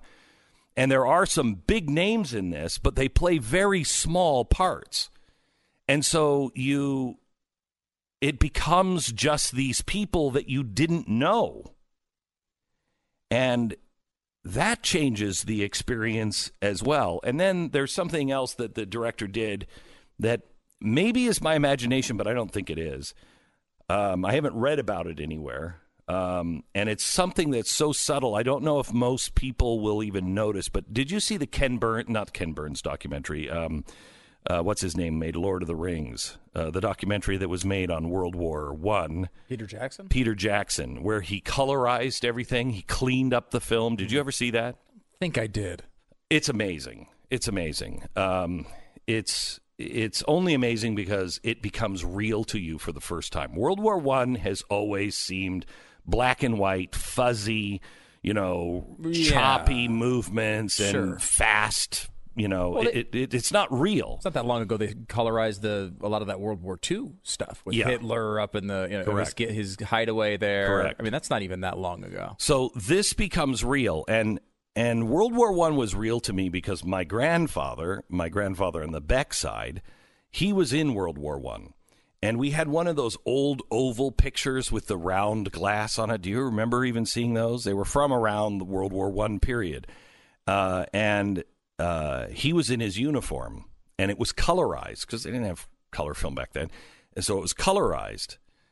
There are parts of this movie, especially towards the end, where he's washed the color out so much that it, and I don't think the average person would know this, but it looks a lot like the Peter Jackson. It looks a lot like that photograph that I remember. So while it becomes real, he's also enhanced it with his use of color to make it even more real if you saw those pictures or you watched Peter Jackson. He he, he didn't bring it. I don't know. At least part of it felt like it didn't bring it all the way to today. It hmm. still had that feeling of of yesterday, at least towards the end. Maybe it was my imagination, but I don't think so. The storyline, the the the shots, the all of it is just exactly what we hoped uh, that it would be. In my opinion, my wife liked it. Um, all the vets that went with me all said at the end that is only lacking the smell. That's only lacking the smell. Um, we all agreed because we walked out and none of us were willing to say it. I, we all said it like this. I, I, I think that's better than Saving Private Ryan. We all were just, we all have reverence for that movie. Um, but this, you leave, you leave the theater, Saving Private Ryan. you, you really understood what war was really like. World War II was like. You'll have the same feeling about World War One, but in this one, it's as if you're going to witness the act of heroism, as if there was a camera, as if you were there, because you become part of it. And the movie stars with great special effects all just go away. This makes Saving Private Ryan feel like a movie, a Disneyfied kind of movie, um, without more blood or gore. And saying that this is a movie cheapens it, but saying this is a film makes it into something with pretense, and this doesn't have any pretense. I think this is in a category of its own. I think this is a war experience. I think you go into this and you're going to feel like you were in the trenches. It rings true, it rings authentic. And personally, I think the slogan of the movie should be don't see 1917, live it.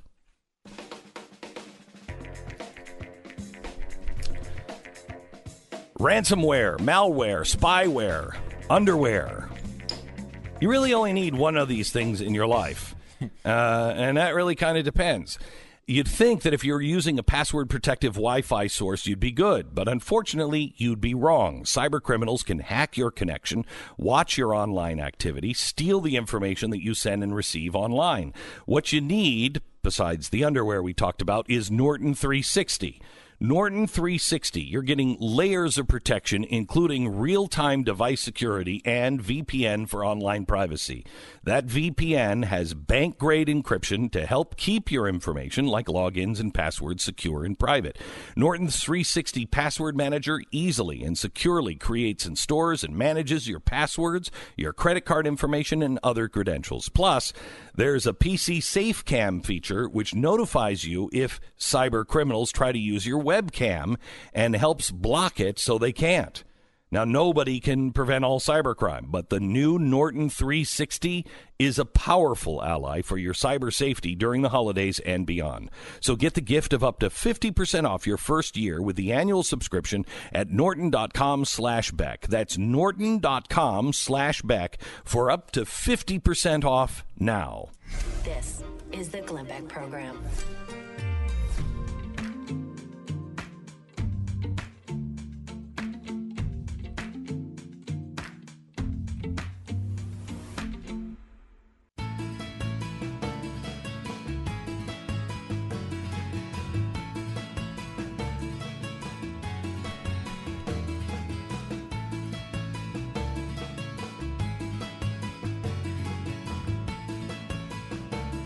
Hey, we have to thank uh, Frank Miller and Dick Green for uh, making the decision to be the first Buffalo clearance and first uh, Buffalo, New York uh, station to t- carry the Glenn Beck program.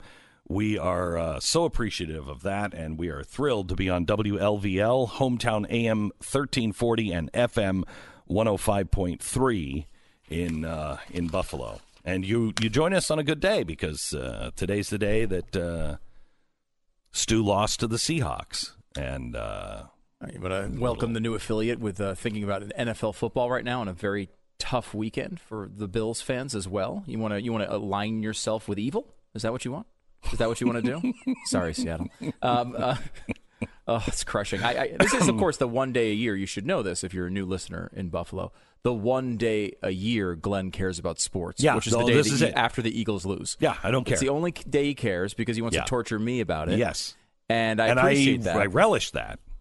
I appreciate that. hmm I know you Um, do. You know, uh, I could certainly point out that it was unfortunate that you know most of the players on the team at this point were not even in the league at the beginning of the season. Yeah, it And doesn't really matter, does it? seems like potentially there was a strategy to take out the one healthy player they had. I could point that out, but Hmm. Yeah. that would make me sound like a complainer, which of course It, not. it would. It would make you sound am like a sore loser. Uh, yeah. Somebody who's just, uh, you know, well, what about?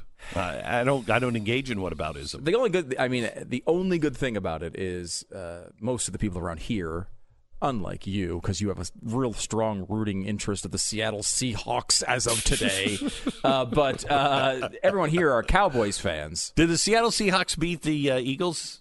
Uh, they did. Yeah, They yeah. well, at least the practice Go squad preseason Seahawks. Mm-hmm. version of the Eagles. Yes, they did beat them. Um, however, most of the people around here are are Cowboys fans, Mm-hmm. and it's it's very difficult for them to really talk trash to anybody at this point. I mean, the Browns fans are talking trash Mm-hmm. But I can. I can switch teams at any time. Yeah, so that's it true. doesn't matter. I have no loyalty, have so no I can. loyalties. Anybody who beats the Eagles, I'm there. You're like so many people in politics right now. You just go with whatever position's popular at that moment. That's so you. I was with I was with somebody who uh, wanted so desperately to tease you about the Seahawks, Mm-hmm. and I said, "You're not, you're you're not teasing him right now." And he's like, "Oh no, he's very superstitious. No, Stu has rules. You don't like you don't talk about it until at least halftime. Is that true? You don't engage in." I have to know the context of this. I am very understanding of. Uh, I feel like if I talk trash about my team, they will definitely lose. Like it's that moment when I start talking trash and I get confident that they always lose. So I never get confident, and and they still lose a lot, but at least they win a few games before they lose. And of course, there was the glorious. Uh, only it's only two Super Bowls ago where uh, the uh, the the miracle of all miracles occurred, and the Eagles actually won the Super Bowl. Um, and uh, I will never forget it. It's the only. It's really the defining moment of my life at this point. which I don't know says a lot about my life experience.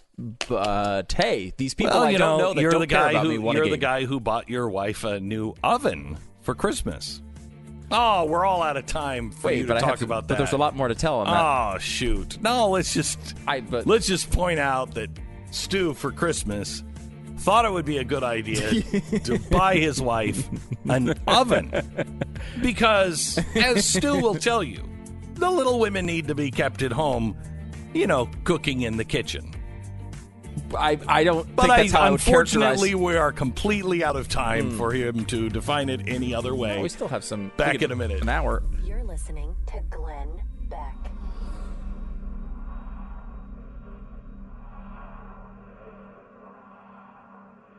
SimpliSafe Home Security is like getting commercial grade enterprise level security, but for your home. Now think about the security that Fortune 500 companies use. That is exactly the kind of security that you get with SimpliSafe. If there's a break-in, SimpliSafe uses real video evidence to give police an eyewitness account of the crime, which means police dispatch up to 350% faster than for just anybody else's burglar alarm. With SimpliSafe, you get comprehensive protection for your home with outdoor cameras and doorbells, entry, motion, glass break sensors, all of it. Plus, SimpliSafe protects your home from fires, water damage, and carbon monoxide poisoning. It's all monitored 24 7 by live security professionals, and it's 50 cents a day with no contracts. Go to simplisafe.com slash Glenn today and get a free SimpliSafe security camera, normally $100, and you get it today free. That's simplisafe.com slash Glenn. That's simplisafe.com slash Glenn.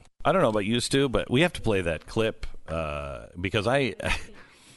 I mean, that sounded a lot like my grandpa right before he died. You know, he's just kind of like, and we did a lot of stuff, and uh, it was great. We built a we built a farm one year, and it was uh, 45 better than all the other farms. And you're like, you're Joe. Are you?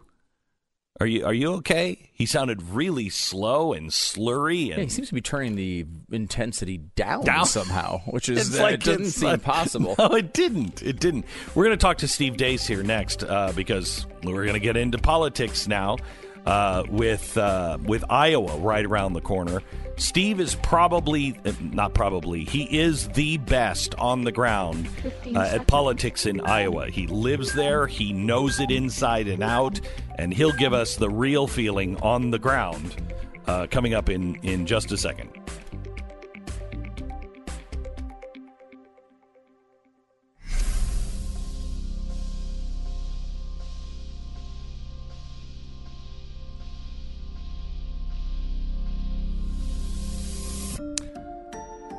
Whoa. The fusion of entertainment and enlightenment. I don't know about you, but I'm blown away that we're not talking about impeachment. We're now talking about something even more serious.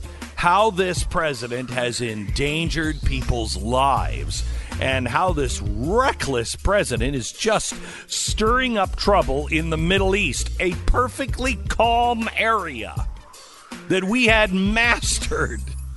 Uh huh. Uh huh. So now this is the new attack. Now he's a warmonger. Okay. Why are they doing this? Because they don't have anyone with any ideas that anyone wants to hear. We go to Iowa, and the best guy to talk to about politics and how things are shaping up in Iowa is Steve Deace from The Blaze. He's lived there forever, he knows all of the players. So we get his view of the campaign trail in Iowa and what's to come in one minute.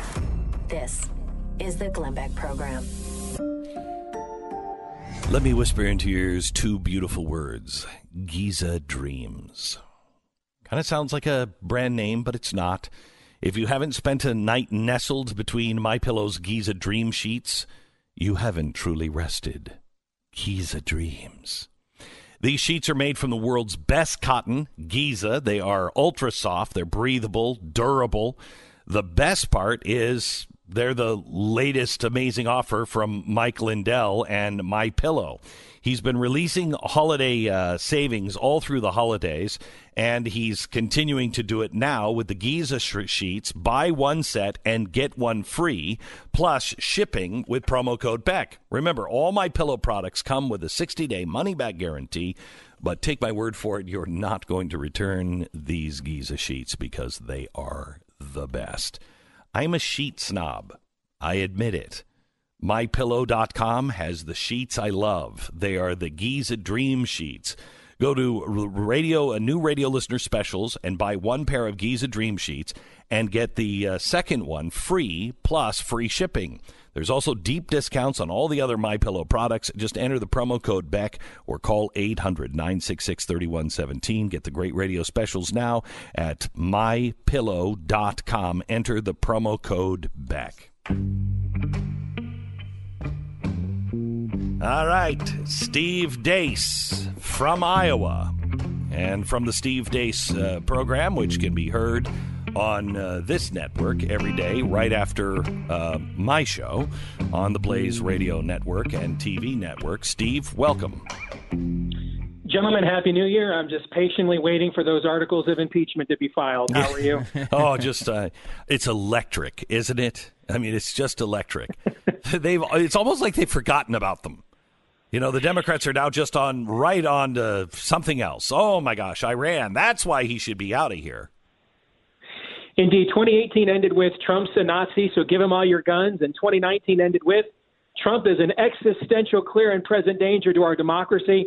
So let's sit on these articles of impeachment for three damn weeks. Makes This is perfect sense. to me. crazy, just crazy. Um, okay, Steve, let's talk about Iowa and what's happening with the Democratic Party.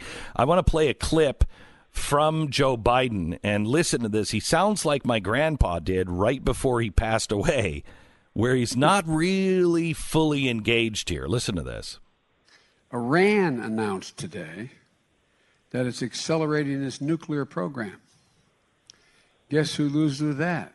I suppose that. America and its allies. America has us. There was an airtight agreement we had with inspectors on the ground, the most intrusive inspection in all of human history, not hyperbole. We knew exactly we were in every single facility, the International Atomic Energy Agency, and they were not Listen to violating that. They're not good guys, but they Okay, were not stop. moving. T- Is it just me, or is, does he sound uh, a little uh, hmm, uh, unexcited? Uh, unexcited. Let's put it that way. Well, I thought Robert Stack's voiced character in Beavis and Butthead Do America actually did the most intrusive inspections in human history. But that aside, um, I, I, you know what you're pointing out, Glenn, is what I have been saying on on my show for the last couple of months, and and I'm not trying to be hot takey, so I, I got that hot take out of the way, and I want to, I want to be really serious. This, the, he sounds like the average guy who's 80 years old. He and does. has lived a long life and had done a lot in his life and, and, and been in a lot in, in a lot of high stress situations. Yes. I, I don't think he can do the job. And I think that if if he were leading a, a rival investment group to take over a Fortune 500 publicly traded company, and you were in the other investment group, I think you could at least get a hearing in front of a judge about his competency level of whether he's legally competent I or agree. not. I agree. And I think that's and I think that's why he has not taken off in this race. And if you live here in Iowa, you see two Joe Bidens. Um, you see the one in the ads. He's running a great ad right now. Again, looking at it from a Democratic mindset, he's running a great ad right now, and he sounds presidential about how terrible Trump is.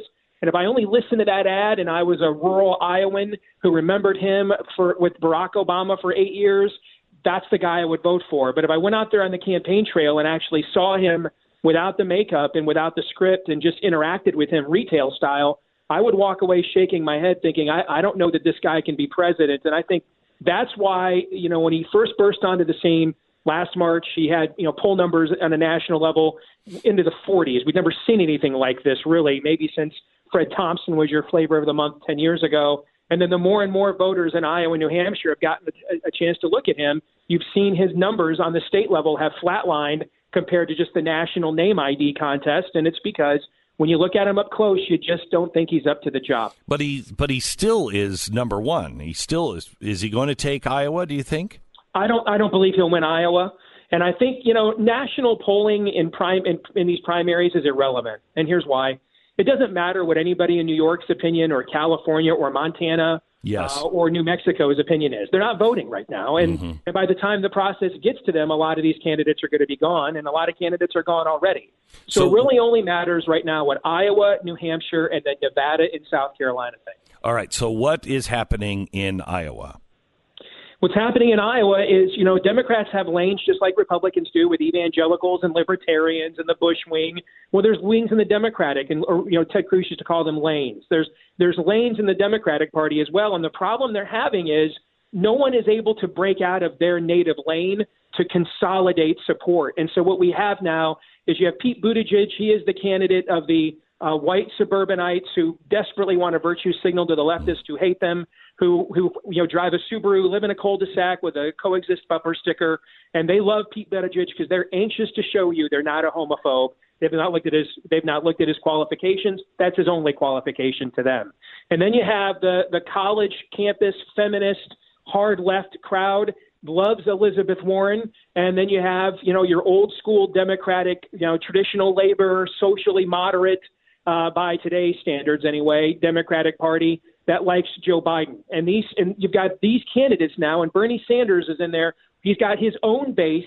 You know, that he's sort of the Ron Paul of the Democratic Party. He has his own insurgency base, and he's eating into some of Elizabeth Warren's a little bit as well. But these four right now, it is very fluid. Um, impeachment has, has, has chloroformed the room. It's like if you opened the door, you would realize it's a zero, it's a zero oxygen room. I couldn't breathe in here. It, it, there's, it, it's made everything stale. So I would take all polling numbers and everything else, and I would not listen to any of that until about a week from now. I will tell you that you know the the Bloomberg Register Iowa poll has been pretty good over the years. That's Ann Selzer's group. I think she's actually with CNN now. They actually called me yesterday, so I'm worried about how tight their uh, turnout numbers are if they're calling me for a Democratic poll. Okay, but I would I would wait and see what their numbers show, and then I would wait for this last debate before the caucuses And if I could just throw in one more thing too, this is this is I mean February 3rd. We don't know what the weather is going to be like. So let's say there's a massive ice storm and rural Iowans can't get to their caucus site, but a bunch of campus feminists can just walk across the quad at Iowa, Iowa State, Grinnell, et cetera. That could make a huge difference where this is concerned. And then, Glenn, something your audience needs to know is the way that the Iowa caucuses are structured in the Democratic side is different than in the Republican side. You know, you're not going to get four, five, six candidates with 2% on the Democratic side. They're going to have a straw poll for relevancy right away. And they get in that room, you know, 10 years ago in the 08 caucuses when it was open on both ends. My caucus site, we shared a, a, a site with the Democrats in the, in the in the hall over us. We could not hear ourselves think it was like a labor rally. And so they get into that room, and the emotion and the and the ethos begins, and the id starts to flow, and and there's wide swings of opinions, and college girls start bringing their their moms and grandmas and say, "Don't you want to vote for Elizabeth Warren?" Uh, I, I think you know that creates a very fluid environment. I do think we know who the top four are going to be. I think though knowing the order is tough, and keep in mind, not since 1988 was the last time there was a contested Democratic caucus that the winner of the Iowa caucuses did not win the, the nomination. So anyone who tells you Iowa doesn't matter just doesn't know history or they're just not telling you the truth. So, what are the Iowans waiting for? What are they looking for uh, that would be game changing in the next couple of weeks? This is really all about there's one issue that is paramount who can defeat Donald Trump? The problem is, while that you would think, and we've seen you've seen this in the Republican Party in the past. Well, we anybody but Obama. But the problem is, there's not an agreement on what that looks like. Does a technocrat who, who doesn't address divisive issues and gives you a reassuring persona like a Mitt Romney, does that beat Barack Obama? Does putting Mitt Romney or Barack Obama on a national stage to have a, a worldview clash like a Rick Santorum or a Newt Gingrich, does that do it? And so there's the same arguments happening in the Democratic side. I know it sounds nuts to us, but if you follow their media and their Twitter, they think the reason they're losing to him is they're not nasty enough and they don't lie as much. Um, and and so there's that there's that debate that is, and I know Stu follows that, so I'm sure he can verify that for me. Oh, it's so there's that whole debate, and then there's the debate of we need a mainstream American source. All right, and so you know there's that that's that's actually what Joe Biden and Pete Buttigieg are both running for that. Pete Buttigieg never ever mentions homosexuality in his ads here. Um, he doesn't come across as any kind of activist, no effeminacy or anything of that nature. He talks about being a soldier, a mayor of a small town in a red state, and so he is he is he is kind of uh, eaten into some of Joe Biden's support with that crowd as well. Do you think that there the, the couple of narratives that come out of this, at least in the political media, is one the caucus sort of situation you talked about earlier that's raucous and really you know has passionate supporters is a big indicator of potential upside for Bernie Sanders in that you get into mm-hmm. the room where it looks like Warren's finishing third or fourth and those Sanders people are going to bring the Warren people over to Sanders at the last minute and that you know with his fundraising numbers he's doing well in New Hampshire. There's a good poll for him today. That I mean there is a path here for Bernie Sanders to be the nominee. Do you buy into that I do, and I didn't a few months ago. His, it, it, I know it sounds uh, morbid, but we started off talking about Joe Biden's competency. So let's just go ahead and you know, in, in round third while we're at it here. But his candidacy has taken off since his heart attack. He mm. was dead in the water. He was polling single digits in Iowa, single digits nationally. He was behind Elizabeth Warren in New Hampshire. Um, his his heart attack has has has. If you go back and look at where where his metrics were pre that event to where they have been since, there's no question that that has been a galvanizing moment. Now, so you have to ask yourself, what the hell is wrong with people? I mean, yeah, a, a, a, heart attack in an old guy, hmm. Ronald Reagan, yeah. even. I mean, that is not uh, good news for somebody who's walking into a very high stress job. No, but I think it. I think for his base, it sort of coalesced them that hey, we've got a window of opportunity to go full Soviet. We can't lose this. That was number one. and then and, and then and then number two is Elizabeth Warren made the mistake of being honest. Well, as honest as she was willing to be. You know, she was the clear front runner. She was getting challenged. Hey, show your work on your Medicare for All plan. And like the true Wellesley College for Women dean of faculty she's always wanted to be, she thought, you bet, I'll put this all in a white paper and convince you that my one size fits all plan that you hated about Obamacare supersizing it, you'll like it even more. And and even though it's what a lot of Democrats believe, it was a politically amateurish move. And I think it made a lot of people that thought, hey, maybe she could beat Trump think if she's going to fall for the banana in the tailpipe at the first if she's going to answer the first booty political booty call here, then she can't lie well enough to do this gig. She's just she's just too much of a true believer, and I think that has that crushed her numbers because she had really eaten into a lot of Sanders' numbers. She was kind of his softer side of Sears, and when she showed that she could not match up uh, politically with with what they thought was going to be necessary to win, she's imploded. Bernie has risen, and then you've and now you've got Buttigieg and Biden fighting to be this more mainline candidate. You've got this Amy Klobuchar, who uh, from Minnesota, it's a neighboring state, who's not going to win here. But if you get into that room and Elizabeth Warren or and or Bernie Sanders' support is eaten up by the other, she could maybe surprise and finish in the top three. She would only be taking votes away from Pete Buttigieg and Joe Biden. So that's why I think this thing is very, very fluid, and I would caution anybody to make any dramatic pronouncements here until we get another week. Okay, w- with that being said, dramatic pronouncements. I would like you to, if it were held today, not not in a couple of weeks, but today, what would you say the landscape is? If it were held today, it's going to be 50 degrees in Iowa today, and it's beautiful weather. If it would be held today, we'd break a turnout record. That'd be the highest voted in Iowa caucuses of all time by either party. And then I think it would really just come down to when we get in the room, can Bernie Sanders and or Elizabeth Warren's supporters, you know, whether it's the Soviet id versus the feminist id, what wins out there? And that's you know that's that's a little bit like you know uh, me asking me to forecast an apocalyptic event. I hopefully don't want to be around here for. Mm. So I don't know the answer to that, but it would come down to if one of those two in the rooms across Iowa can can absorb the other support. If they can, one of those two would win. If not, then I think Pete Buttigieg would win. But I don't think it would be an impressive win for anybody right now. I think it's still very fluid. Hmm. Steve, thank you so much. Uh, make sure you follow uh, Steve at Steve uh, uh Deace Show. You can uh, hear Steve Deace on this network, on the Blaze Radio and TV network. Uh, and just join us at Blaze TV. we'll talk to you again soon, my friend, as we get closer to Iowa. All right. Joe Biden? Let me do it.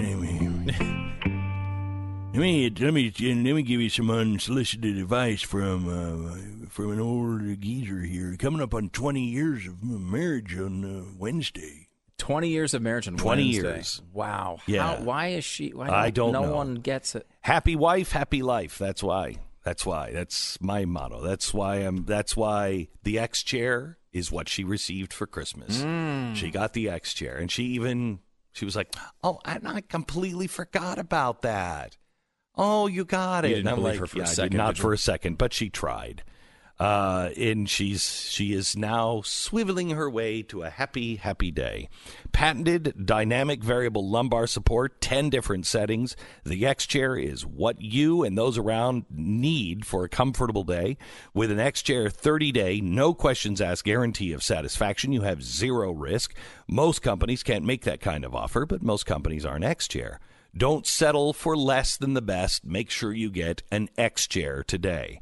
X Chair on sale for $100, uh, $100 off. Just go to xchairbeck.com. That's xchairbeck.com. $100 off at 1 844 4XChair or xchairbeck.com. Use the promo code BECK. We break for 10 seconds, station ID.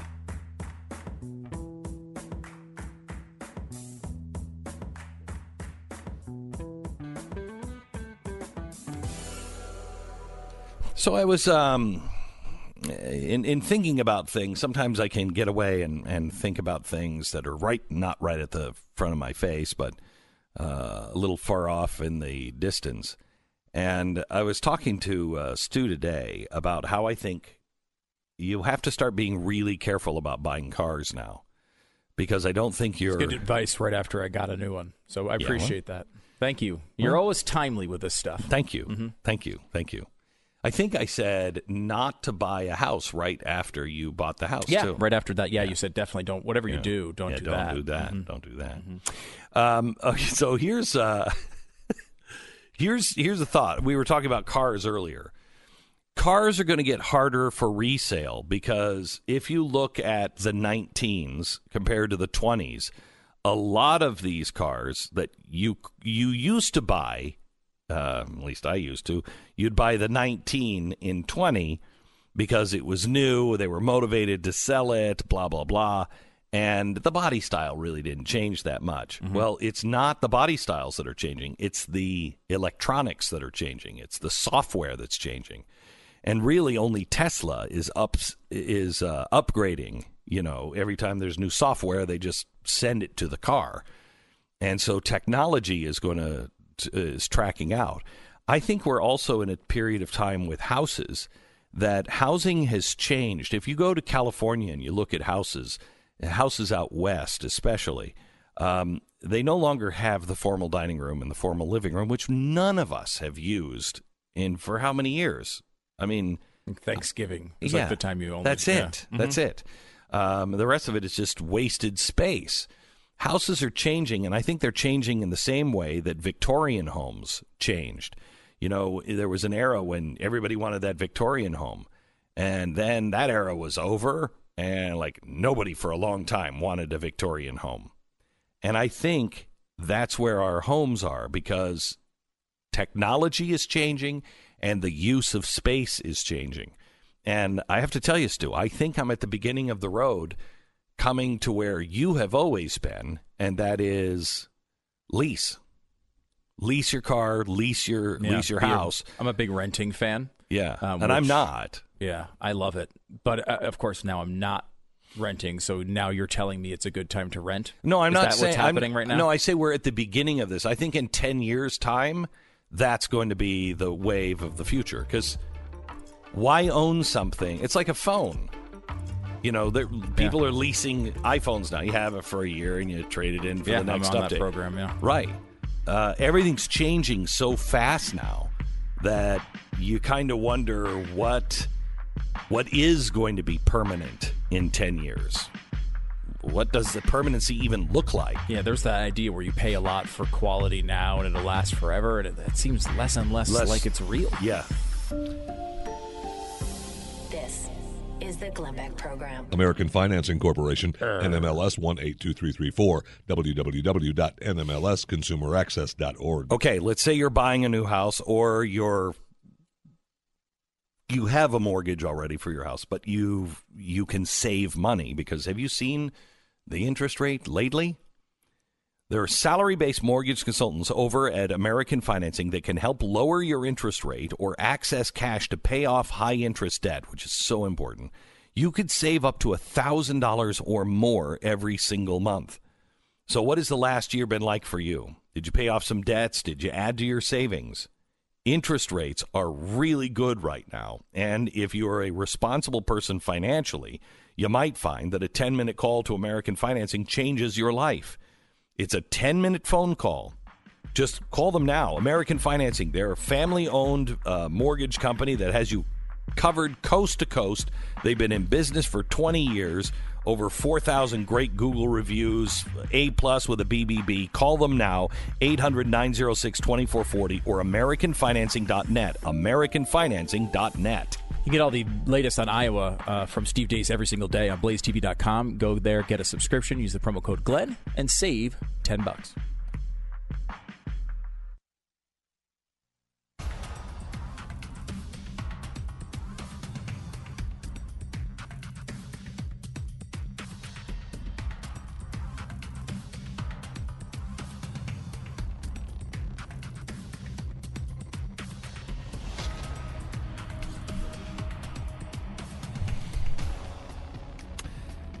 A personal note. Um, I lost a uh, a friend and a an idol of mine uh, over the holiday season, uh, Don Imus. Uh, Don, um, the last message I got from Don was August nineteenth, and it was this. It was just a picture of him, and it it said at Like the a- bottom. It could have been taken at the wake.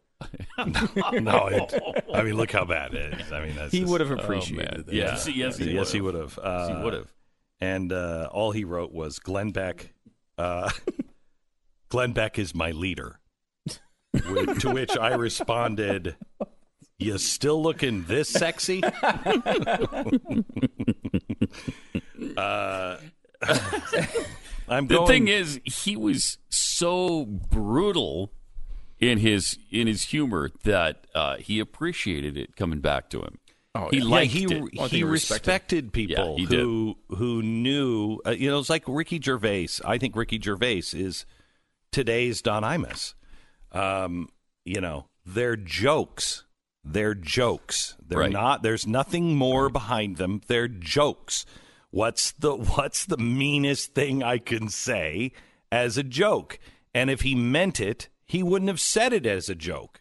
He would have said it and said, "No, I really mean that." This Don had a problem with anyone who was a fraud. Don had a problem with anyone who uh, really didn't know what they believed in, and and were cowardly, Uh, uh, and and and that meant really even coming after him. I remember the first time I was on his show, his TV show. I was scared out of my mind because you are you're dealing with I think the brightest mind on radio.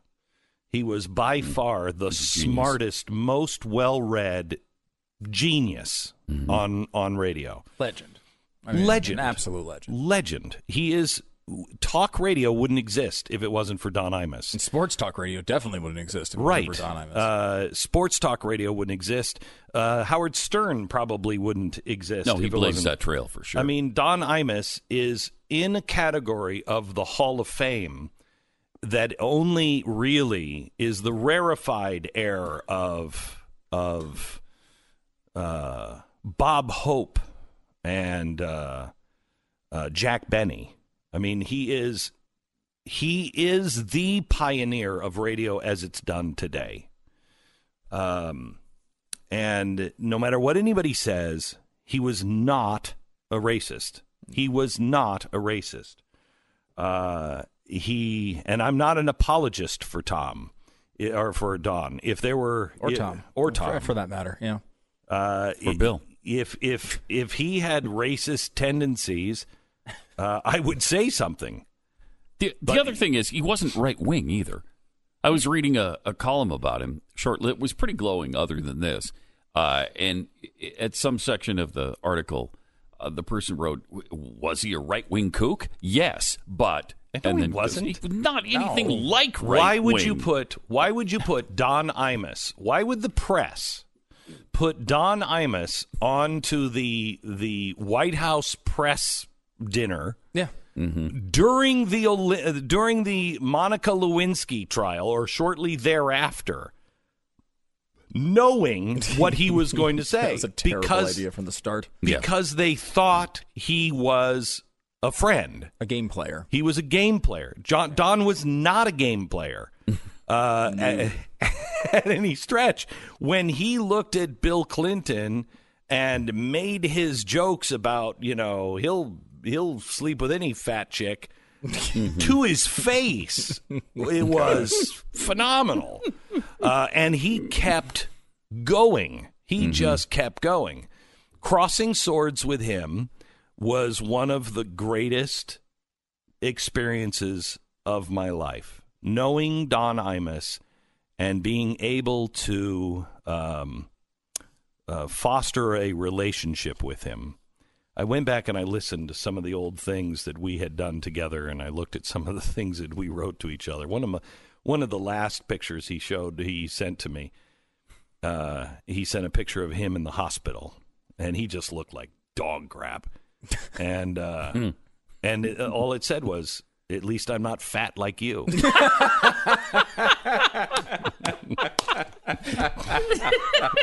I mean, he's brilliant. It's brilliant. I mean, it's just brilliant. just brilliant. And he, I said something to him, like in my, I went on the air with him, and I did not know. I knew he was he was saying this guy's crazy.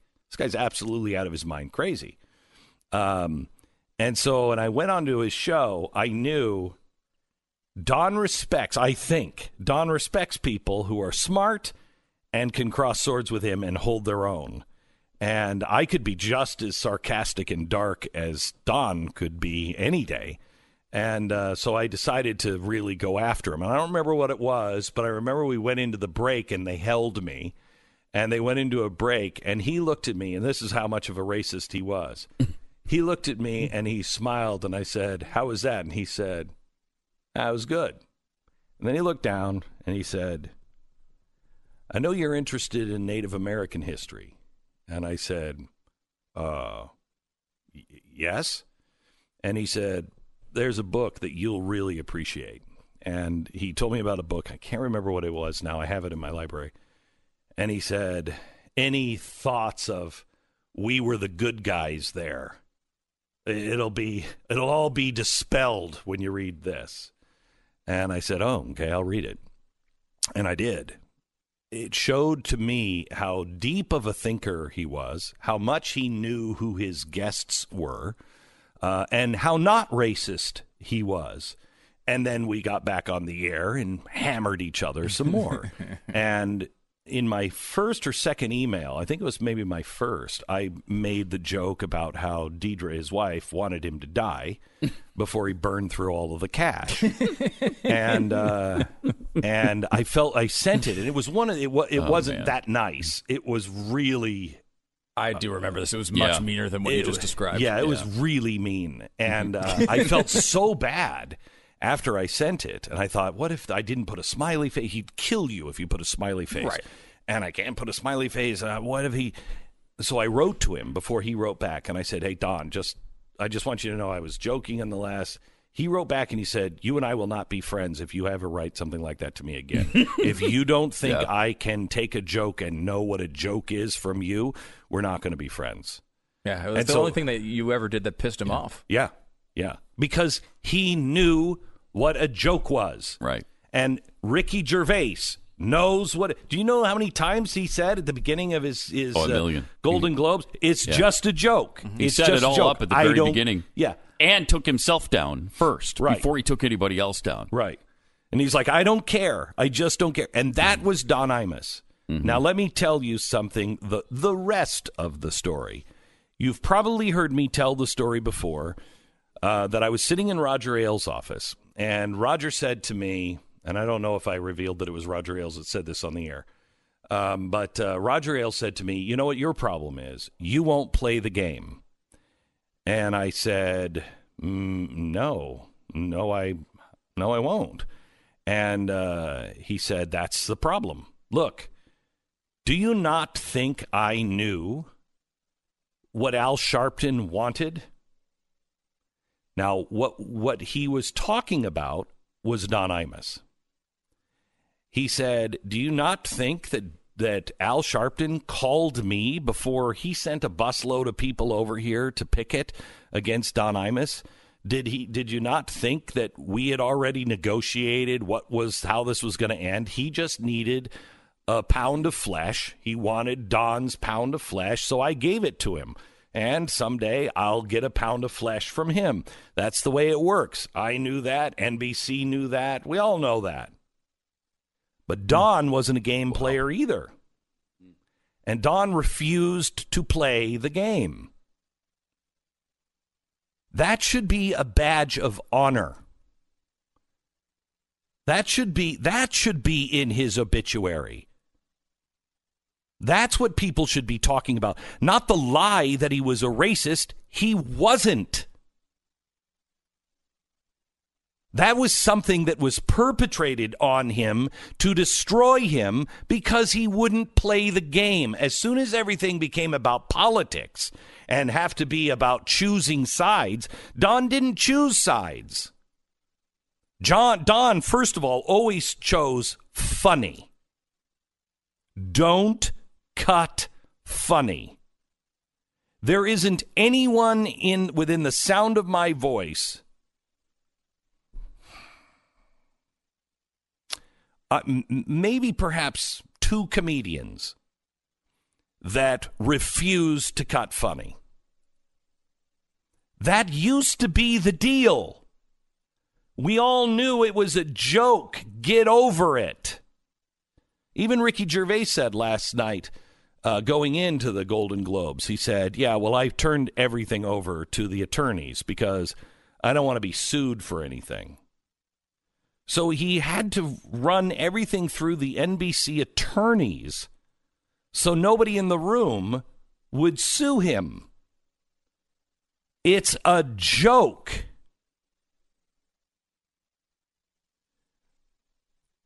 I was surprised at how hard.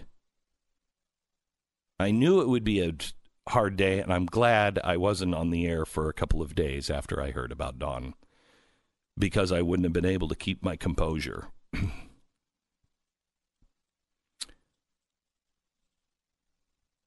I lost a friend. I lost a childhood idol and hero.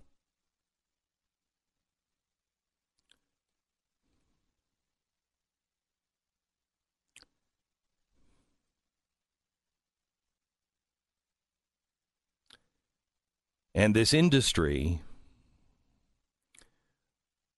lost one of the greatest minds to ever be on public airwaves.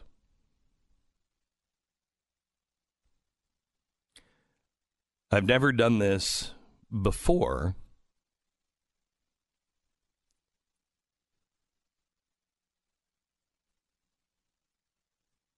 But when I found out from an email from Pat, I couldn't really even speak to my own family for a while. And so I went out in the dark and in the cold and lowered my flag.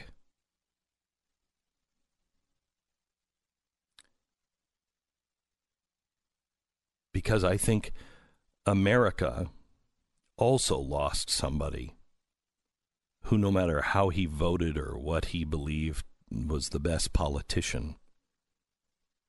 He was a, an American, an American original. And American that always stood and said the truth no matter the cost. Thanks, Pat. And what's Doris Kearns Goodwin going to do now? I mean, where does she go? be- Where does she? Where's I Kinky Friedman now? I don't know. Yeah. It, it sucks that he's dead, but at least he's not fat like you. so got that going. on. He would have hated everything I just said. Oh gosh, He would have He would never hated talk to you everything I just said. Mhm. He would have loved it if I I roasted him uh, and uh, maybe someday, Don. No, don't give him what he wants. Don't give him what he wants. He's not going to win. No. Damn him. Uh, all right. By the way, I wrote to uh, Deirdre, and um, I would ask you that you would keep his family in prayers for this reason, and hopefully it's all over now. But I can't imagine being married to a man like that in multiple ways. um, but um, knowing who he really was, and and then seeing how he was remembered by the press after a lifetime of goodness and a lifetime of laughs and a li- I mean he had his problems and he admitted all of those Mm. problems but uh, to be remembered the way the press tried to paint him uh, had to be hard and I would just ask you would keep uh, his family in in their prayers even though her diet in the end is what killed him but at least she has the cash somewhere somewhere in the U.S. Had to end that way, didn't it? Mm-hmm. it had to. Uh, somewhere in the U.S., every 23 seconds, someone breaks into a house and commits burglary. Just happened a few seconds ago, and it's going to happen again in a few seconds. And only one in five houses has security. And, and that's because these security companies make it impossible. They're irritating salespeople, the complicated installation, bad contracts, giant monthly fees. But that's not the case with SimpliSafe. There is no contract. There are no hidden fees. Prices start at $15 a month for the monitoring. Now, right now is your last chance to get 25% off an arsenal of sensors and cameras covering every inch of your home. It used to be expensive, and then it got cheap. But the the uh, burglar alarm companies just kept that expensive price up and expected you to believe that this is what it really cost. No, it really doesn't cost that much. Now get 25% off everything that you need to protect your home. There's no contract, no hidden fees. And in the event of a break in, SimpliSafe has real time video confirmation that gives police a chance to respond three and a half times faster than with all other home security systems. Now, this sale ends tomorrow at SimpliSafeBeck.com. 25% off SimpliSafeBeck.com. You're listening to Glenn Beck.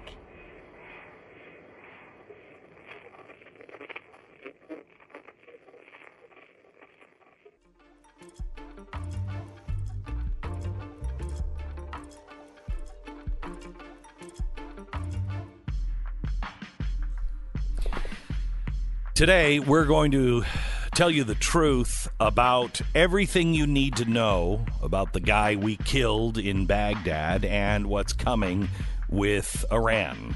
And it's definitely has it definitely has nothing to do with a draft. We'll explain tonight, five o'clock on Blaze TV.